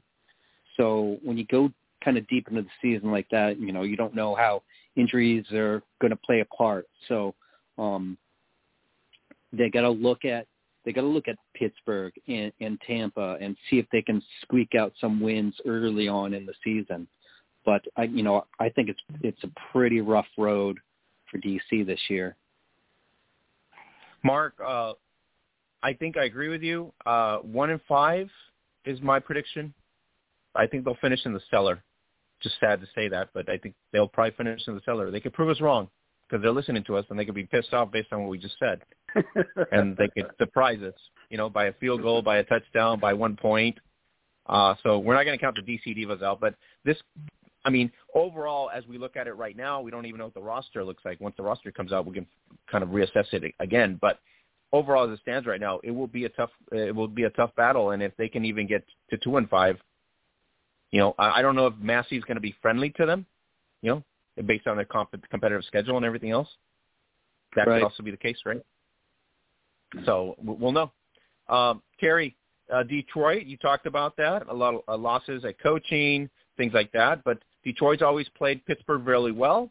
Uh, Detroit's always played uh, Boston very well. Uh, so, you know, if I don't think they're going to just, you know, give in. Uh, I'm pretty sure they're penciling everybody, and and their their schedule is competitive. So if they want to surprise anybody, this is the season to do it. Yeah, Detroit. Um, it's gonna be interesting because you have the new Detroit team that was created this season who's taken some players. Um, mm-hmm. They play Columbus Chaos, Tampa Bay Inferno, Boston, Pittsburgh, uh, Capital City, and then DC. So not as hard of a schedule as the other teams. I wanted to give a shout out to the WFA um, for putting, like, for example, the Tampa Bay schedule is mostly pro teams, and I think that was intentional um, for them to try to build up the pro division. And so shout out to the WFA for doing that because that's um, a step in the right direction. But uh, for Detroit, their schedule is kind of half and half, right? Like playing Col- Mhm. Columbus Chaos and Capital City Savages is a huge difference than playing Pittsburgh Passion and Boston Renegades. So since four of their six games are pro and two of them are not pro, that's going to give them some lenience. Um, I'm not going to say free wins, but they should be wins. You know, if you're a pro team, you should beat a team that's not pro. So if, let's say that those are are wins. So if it's if they beat Columbus, they beat Capital City. That's already two wins. It's not a question of how do they compete against DC, Pittsburgh, Boston, and Tampa Bay. Um, it's in my opinion that Detroit will struggle against Pittsburgh and Boston, even though they've been, they've beaten Pittsburgh in the past. Um, I think Pittsburgh will be will be better this year. And then how they do against Tampa Bay and DC um, is kind of a coin flip. So I think Tampa Bay should beat Detroit. Um, DC is kind of a, a, a coin flip. So I see Detroit going either two and four or three and three based on how the game goes with DC. Yeah, I'm going with three and three. I think that's ideal for them. Three and three. I, I, I think they they will go that route. Mark, what do you think? Three and three? Uh, yeah, I, I think that's. I, I would go with three and three.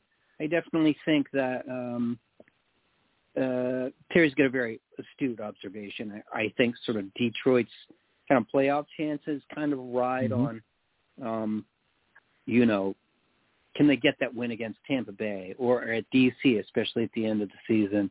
Um, and um, three and three looks good. Um, you should they sh- they should theoretically beat Columbus and Capital City.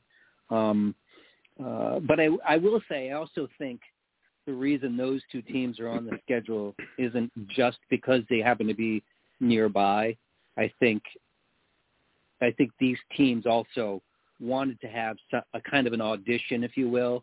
They might be Mhm. eyeing, you know, an inclusion in in pro um, next season, possibly. Um, Oh, interesting. So you know i kind of look at at this schedule through that lens as well because they're not they're Yeah. probably not going to put any old any old you know division two team in in a pro team schedule so Certainly Columbus, Mark. Columbus probably on showcase for that. I agree. Yeah, they're only going into their second year so a lot Yeah. of things can happen capital city uh you know that part of michigan has a long history of women's football so um if if they can organize upwards you know i you know it wouldn't surprise me if they were seeking to field a a pro team uh in the next few years Yeah, that makes sense, and and and that should be the the way everybody should think, right? They they need to get to the next stage, and really put themselves out there. Um, Terry, uh, Alabama, we know what they're all about in the WNFC. What are we expecting in the WFA based on their schedule? Great question, and it hurts my heart to give you this answer because I have um, some friends on that team. You know, Kelly Smith was on my podcast. Awesome player, awesome person. Um, I, I wish her nothing but the best. But uh, you know me, I, I keep it real regardless. So I uh, expect Alabama Fire to struggle in WFA Pro, and that's because um, they lost four good players. And um, for a team like Alabama, who historically has had low numbers year in and year out, you just can't afford to lose four quality starters and just not miss a beat. And so, because of that, I think they're going to struggle in WFA Pro. Let me see their schedule real quick. They are playing Derby You get Dynamite, and then you get Atlanta Rage, then you get Rage. Derby, and then you get Inferno, and then you get Carolina, and then Atlanta. So Well, that's a different. That's a different conversation. that's a very friendly So- schedule.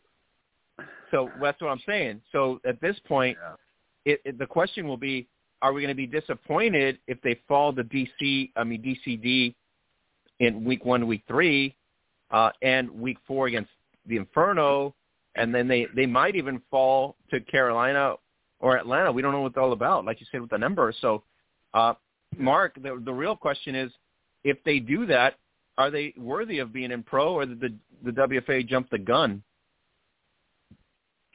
Yeah, I mean that, that's a really good question because um, ultimately, I think this schedule doesn't really prove. You know, the only way that they can prove it with a schedule is to kind of destroy everybody on this schedule, right? Mm-hmm. Yeah. And if Mm-hmm. that so if that doesn't happen, I, I, we're kind of left not really knowing, you know, what to think. Um, but uh, I mean, Atlanta is a new team, the Atlanta Rage, and so they're on the schedule twice here. Um, Carolina Phoenix really don't know where they are in terms of competitiveness right now. So, you know, that seems, you know, if you have no idea whether they're competitive, chances are they're not that competitive. At least not um, on That's a fair at least assumption. not on the yeah. pro level, right? Yeah. Um, so Derby City and the and Tampa are are the teams we the only teams that we kind of know and have a, an idea about um, what they're all about. So uh, those are the three games I think that you know um, we'd have to look at closely to see whether you know um, Alabama can keep up with those teams and, and what is it what does the score eventually mean in the end you know and Mhm. what does it look like on film stuff like that sometimes you can't just Um, like look at a team's record and and kind of be able to gauge where they belong All right, so I'm gonna I'm gonna throw something out there that probably nobody's gonna. Well, some people will be interested in. So uh, uh, Terry Lister, if you're Thelma Banks, this is disrespectful. Yeah. DCD, right? All gas, no brakes, right? yeah. And if yeah, she gets well- off the block, week one, and beats Alabama, and if she gets off the block on the road and beats Alabama again in one and three, we're going to know for sure that Alabama is not belong in pro.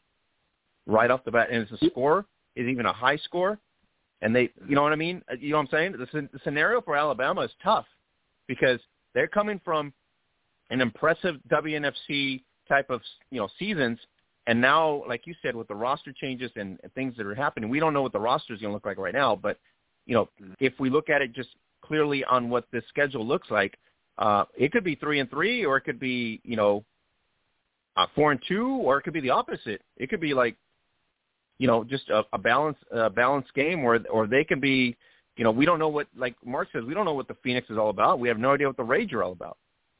So a lot of question marks for for their schedule. That's a great point. Um, I my prediction for Alabama Fire is they're going to finish five and one. The reason they're going to finish five and one is because the only D one team they're playing is Tampa Bay Inferno. Um, but Mhm. with that being said, their game one against Derby City, Derby City Dynamite will tell us a lot. So that'll tell us, Mhm. you know, how Alabama Fire looks their first year back in the WFA without those four starters. Are they Yep. You know, are they trying to figure it out? Do they already have it figured out? Have they, have they been able to, you know, fill in the missing pieces and make it work? Um, Derby City Dynamite is a really good tier two team, and they play really hard. They play very physical and very tough, and so that'll be a, a really good game, interesting game.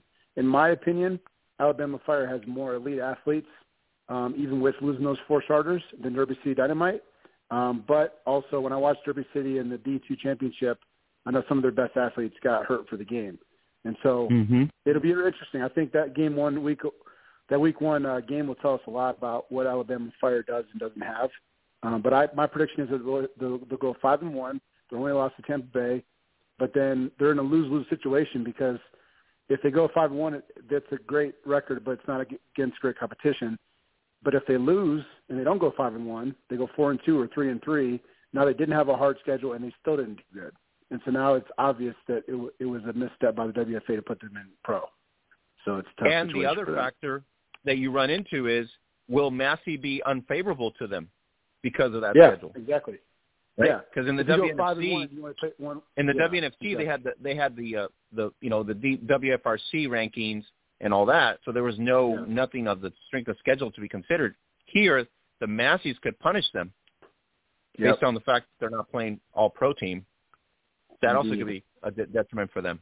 So, yeah, a lot of question marks for the Alabama Alabama Fire schedule. So it looks to me like based on what we saw, uh, the the lineup that uh, the WFA posted is probably the ideal lineup. So they have Boston, Pittsburgh, Tampa, DC, Detroit, and Alabama, and we literally are agreeing with that technically in terms of what Yeah. the standings would look like right now.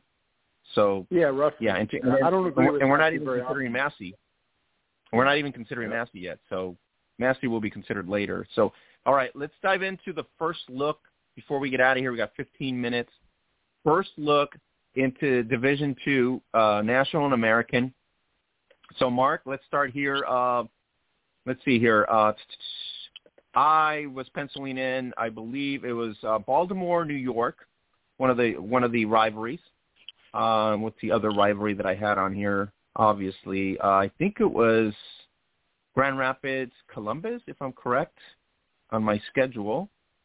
And then you have on the west side or on the American side, um, they still have they still have Seattle on there for some reason, but I'm assuming that's not going to be a factor for them. But uh, we're looking at the, the the the American side is really bleak in terms of competitiveness because a lot of the a lot of the teams are not even playing themselves in that in that bracket for some reason. Um, yeah, on the uh, on the American side, I mean, I, I, you know, I, I think we've got what's Oklahoma City. Is they are they still division? They're Division two now, correct? Yeah. Yeah, so you got Sun Yeah. City, uh, Oklahoma, uh, Lady Force, um, Max Ne- Nebraska Pride, Austin Outlaws, and then you got uh, Portland Fighting Shockwave. That's the American side. Right. I mean, I, I, you know, Mac's gonna love this. Like, I, you know, I'm hoping to see something happening there in in Nebraska uh, with Mhm. Omaha with the Nebraska Pride. Um, you know, they they're gonna um, be playing the Iowa Phoenix uh, in, from Des Moines, and you know, that's that's definitely a rivalry set up. Okay, those two teams are, I think, maybe two hours away from each other. Um, personally, I think they should combine and make one team, but that's another story. Um, so that's that's exciting. Uh, then you know they're going to face the Vixen, uh, the Oklahoma uh, City team, um, and then they face the Vixen again later in the in the year. So I, I may think they got a pretty good schedule in Nebraska. So of course, are they now? Here's the question: Are they in the American or are they in the National? I can never really kind of gauge where they are. They're definitely. I don't I don't know what West I don't know why WFA doesn't just go West Coast East Coast. It would just make it so less confusing. You know what I mean? Just West Coast East Coast. Right? I'm like just just do that. You know what I mean? American, national, okay, fine, whatever. Um Terry, the only matchup that's intriguing in week 1 in this division is Rapid City against Capital City Savages that I can see. Week 1. Mm. You know, I didn't realize that week one of WFA isn't until April 22nd. I didn't know that was Mhm. now. Yep. I wonder why that is. Well, Usually you can't be drinking alcohol and kind of recalling all these things, Terry. You got to get off the alcohol. You know what I mean? Oh, I know. I know. I have a problem for sure. Yeah, you got to switch Um, to a cream soda or Tang or something. Or a seltzer. One of the two. yeah. That's the only Yeah, like game I that I said, can I'm- that I can think of in week one is uh, Rapid City against uh, uh, the Savages. In terms of the D two real key matchup would be week one. Yeah. Well, I'm very intrigued by the um, Alabama Fire versus uh, the uh, the one we just talked about. Yeah, DCD. Against uh, that's Derby, not, yeah. That's not a D two. Yeah, it's not a D two matchup. So Yeah. yeah. I mean, there's not many D two versus D two matchups to uh, to analyze, but that's prob- the one that you you mentioned is probably the best the best one. So we get a Um, Michi- we get a Michigan clash, uh, basically, in week one, which uh, were, it's you know Capital City was intriguing, right? Uh, Mark last year they were very intrigued. Uh, Grand Rapids also Yep. very intrigued. Yep. So uh, it's a good matchup Yeah, I for think D2 I think right those are there. two up and comers. Uh, I Yeah. think that's definitely you know good uh, a good matchup in in that first week. Uh, two up and comers. You know, uh, Capital Cities. You know, um, they went far in the, the playoffs last year, so um, that'll be an exciting game. You know, I, I think um, you know a couple games of interest are the Austin Outlaws um, playing the Houston Energy. Um, Yep. that you know that'll I think that'll be interesting. Hopefully it'll be competitive. I think we can learn a lot from that game. Um, that's sort of you know why I'm looking at it. Also, um, we'll get our first look at the Wasatch Warriors against the Sun City Stealth. Um, Mhm. So just as far as you know our our first look at a new team. Um, uh, now I, I believe the Wasatch is in Division Three, but um, you know that's uh, they'll be playing the Sun City Stealth, and who are newly moved up to uh, Division Two. So that's an interesting game to me. Two, the only one I can mark down on week two. So we'll just go quickly here because we we got like seven minutes. The the next one that I marked down here was Baltimore, New York. Uh, that will be week two. Uh, I think that's probably the only one. Uh, the next one is OKC, Nebraska in week three. That would be the the key matchup one. The Lady Force against the Pride that I Yep. was looking at there. Uh, let's see here, week five see here, week five. It was hard to look for stuff. It would be the rematch, CCC against Grand Rapids. It would be the rematch there. I think Um, Carolina Atlanta might be a that's a good Division Two matchup. I think. yeah, Uh, yeah. Uh, see here. The other one is uh, Grand Rapids against DCD on the twentieth. That would the other one that was penciled in. That could be interesting. Uh, and then you have uh, Outlaws OKC on June sixth. I believe that's the date. Yeah. Uh, Austin Outlaws versus OKC. Uh, so there's not much interesting besides the uh, the Oregon swing, which I think the Shockwave have dropped off a lot. So they, you know, they get their regional clashes with uh, the Oregon teams, basically the cap- capital in Oregon as well. Um, so first look here, uh, I want to say, just looking at it right now, uh, not not that interested. Is that the word that I want to use? yeah, I think we look at the schedule. You have a hard time finding intriguing matchups for Yep. a D2 p- team playing another D2 team. So what I Yeah. do as a football fan is I look for matchups of pro teams playing not pro teams. So whether that's like a pro team playing a D2 team or a pro team playing a D3 team, if you look at that matchup and you see how the game goes, if they struggle against that team that's a D2 or D3 team, that lets you know that they're not really up to the pro level this year. And so that's kind of how I Mhm. look at it, um, you know, to kind of, kind of gauge where teams are at. And I'm not Take care of business or not. disrespecting any of the D2 teams. What I'm saying is, No. if you're a fan like we are, uh, we're really Mhm. looking for the clashes, right? We're really looking for the rivalry clashes. And so, Yeah. you know, we don't know what Atlanta's going to be about, the Rage. You, we don't know what their rivalry is going to be. We we have no idea what Phoenix is going to look like. We have no clue as to you know what Jacksonville and Miami are going to bring to us. Uh, we could have some good clashes there as well. So um, we know that Baltimore and New York, with the whole situation in New York last year, uh, that makes it very intriguing for both both teams. Um, and then Mark uh, noted here, Nebraska, right? Uh, we don't know what they're all about either. So a lot of question marks here, but the word is we're not intri- as intrigued as in pro. In other words, you know, with the matches in pro, because the matches in pros are more staples, right? Yeah. Yeah, I, I agree, and and I you know I, I feel like in the joy of watching Division Two though is that is the fact that you don't know much about the teams and that the stories Mhm. develop over the course of the season. So Right. um you can you can take some sort of you know um, entertainment value from that. Um, you know, especially and there's new teams as well, like the Atlanta Rage. Um, you know, a, you know, to your point, you know, Baltimore and New York um, seem to be the teams that are more consistent year in and year out. And there are a couple of other teams that are sort of building on that sort of same theme, like with, um, you know, Capital City. They've kind of been pretty stable the last few years.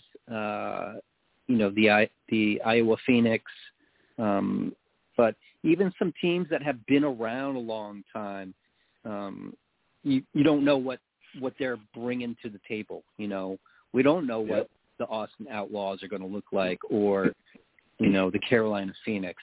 So um, there is at least that sort of discovery of of seeing, you know, what's going to happen it is a it is a kind of a shame that Seattle did pull out of the the mm-hmm. Northwest mm-hmm. there. Um, I just you know just earlier today I got an updated schedule from um, the Portland Fighting Shockwave, and so now they're playing Oregon three times and um, mm-hmm. uh, Capital Pioneers Capital. three times.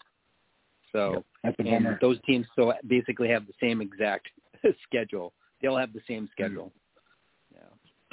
And I think that's the issue that we're having here with D2 in terms of the, you know, what I used as uh, not intriguing enough. But, it, you know, it's the same concept that we always do every year for D3, right?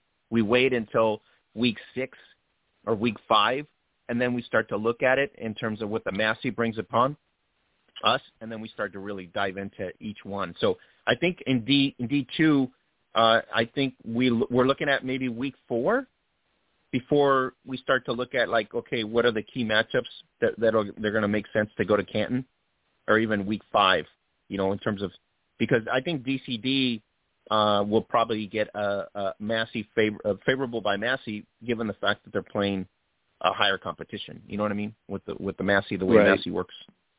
Yeah, uh, and the, the way the Division Two schedule is structured, basically, is that um, all the teams play four games before there's essentially a league-wide bye week on May 27th. And then yeah. after that, there's uh, two more weeks of games. So that might be the ideal time to, you know, take a closer look at Division Two, just as teams are vying for playoff position in the last two weeks. Yep. All right, guys. That was first look for D2. Uh, I think that's a pretty intriguing matchups. We'll dive into uh, our actual predictions and how they'll finish next week. We'll just kind of go into the actual D2 predictions, and uh, so I'm pretty sure we're going to get comments from everybody in terms of whether they agree with us or not. Uh, the pro uh, predictions, I'm pretty sure everybody's probably agreeing with, but we don't have the rosters yet. So uh, hold your ad comments for us until we get the rosters, and we might change our predictions then. But overall, as it stands today, um, you know, we're, we're basically that's where we're standing in terms of the outcome. So uh, you guys can comment on the post on our podcast post on our Facebook page at the hub at facebook.com. So uh, you guys, thanks for uh, tuning in today. Thanks for making us uh, your favorite podcast Tuesday nights and breaking down everything women's tackle football. Um, I want to just say I'm sorry that uh, Connie Carberg couldn't make it in. Um, unfortunately, she wasn't feeling well. Uh, the Hall of Famer obviously he's got some um, family things to deal with as well. And then uh, Mac was not able to make it today. So, uh, but uh, you know what, Terry and myself and Mark, I hope we entertained you really well. Thank you for all the downloads in the uh, 436. Go back and uh, review 436 with Grace Cooper and Coach uh, Soho. Uh, so thank you for everybody downloading those on iHeart. Uh, so guys, that's it. Great show. Uh, good feedback. I hope everybody appreciates what we bring to the table. And uh, looking forward to uh, you know a lot of action happening in the next couple weeks. But uh, we're going to dive into WFA Pro American and D2 predictions next week. So uh, that's it. We're out of here. Anything for the fans, guys? Get to the hub, bub. Let's do it. Get to the hub.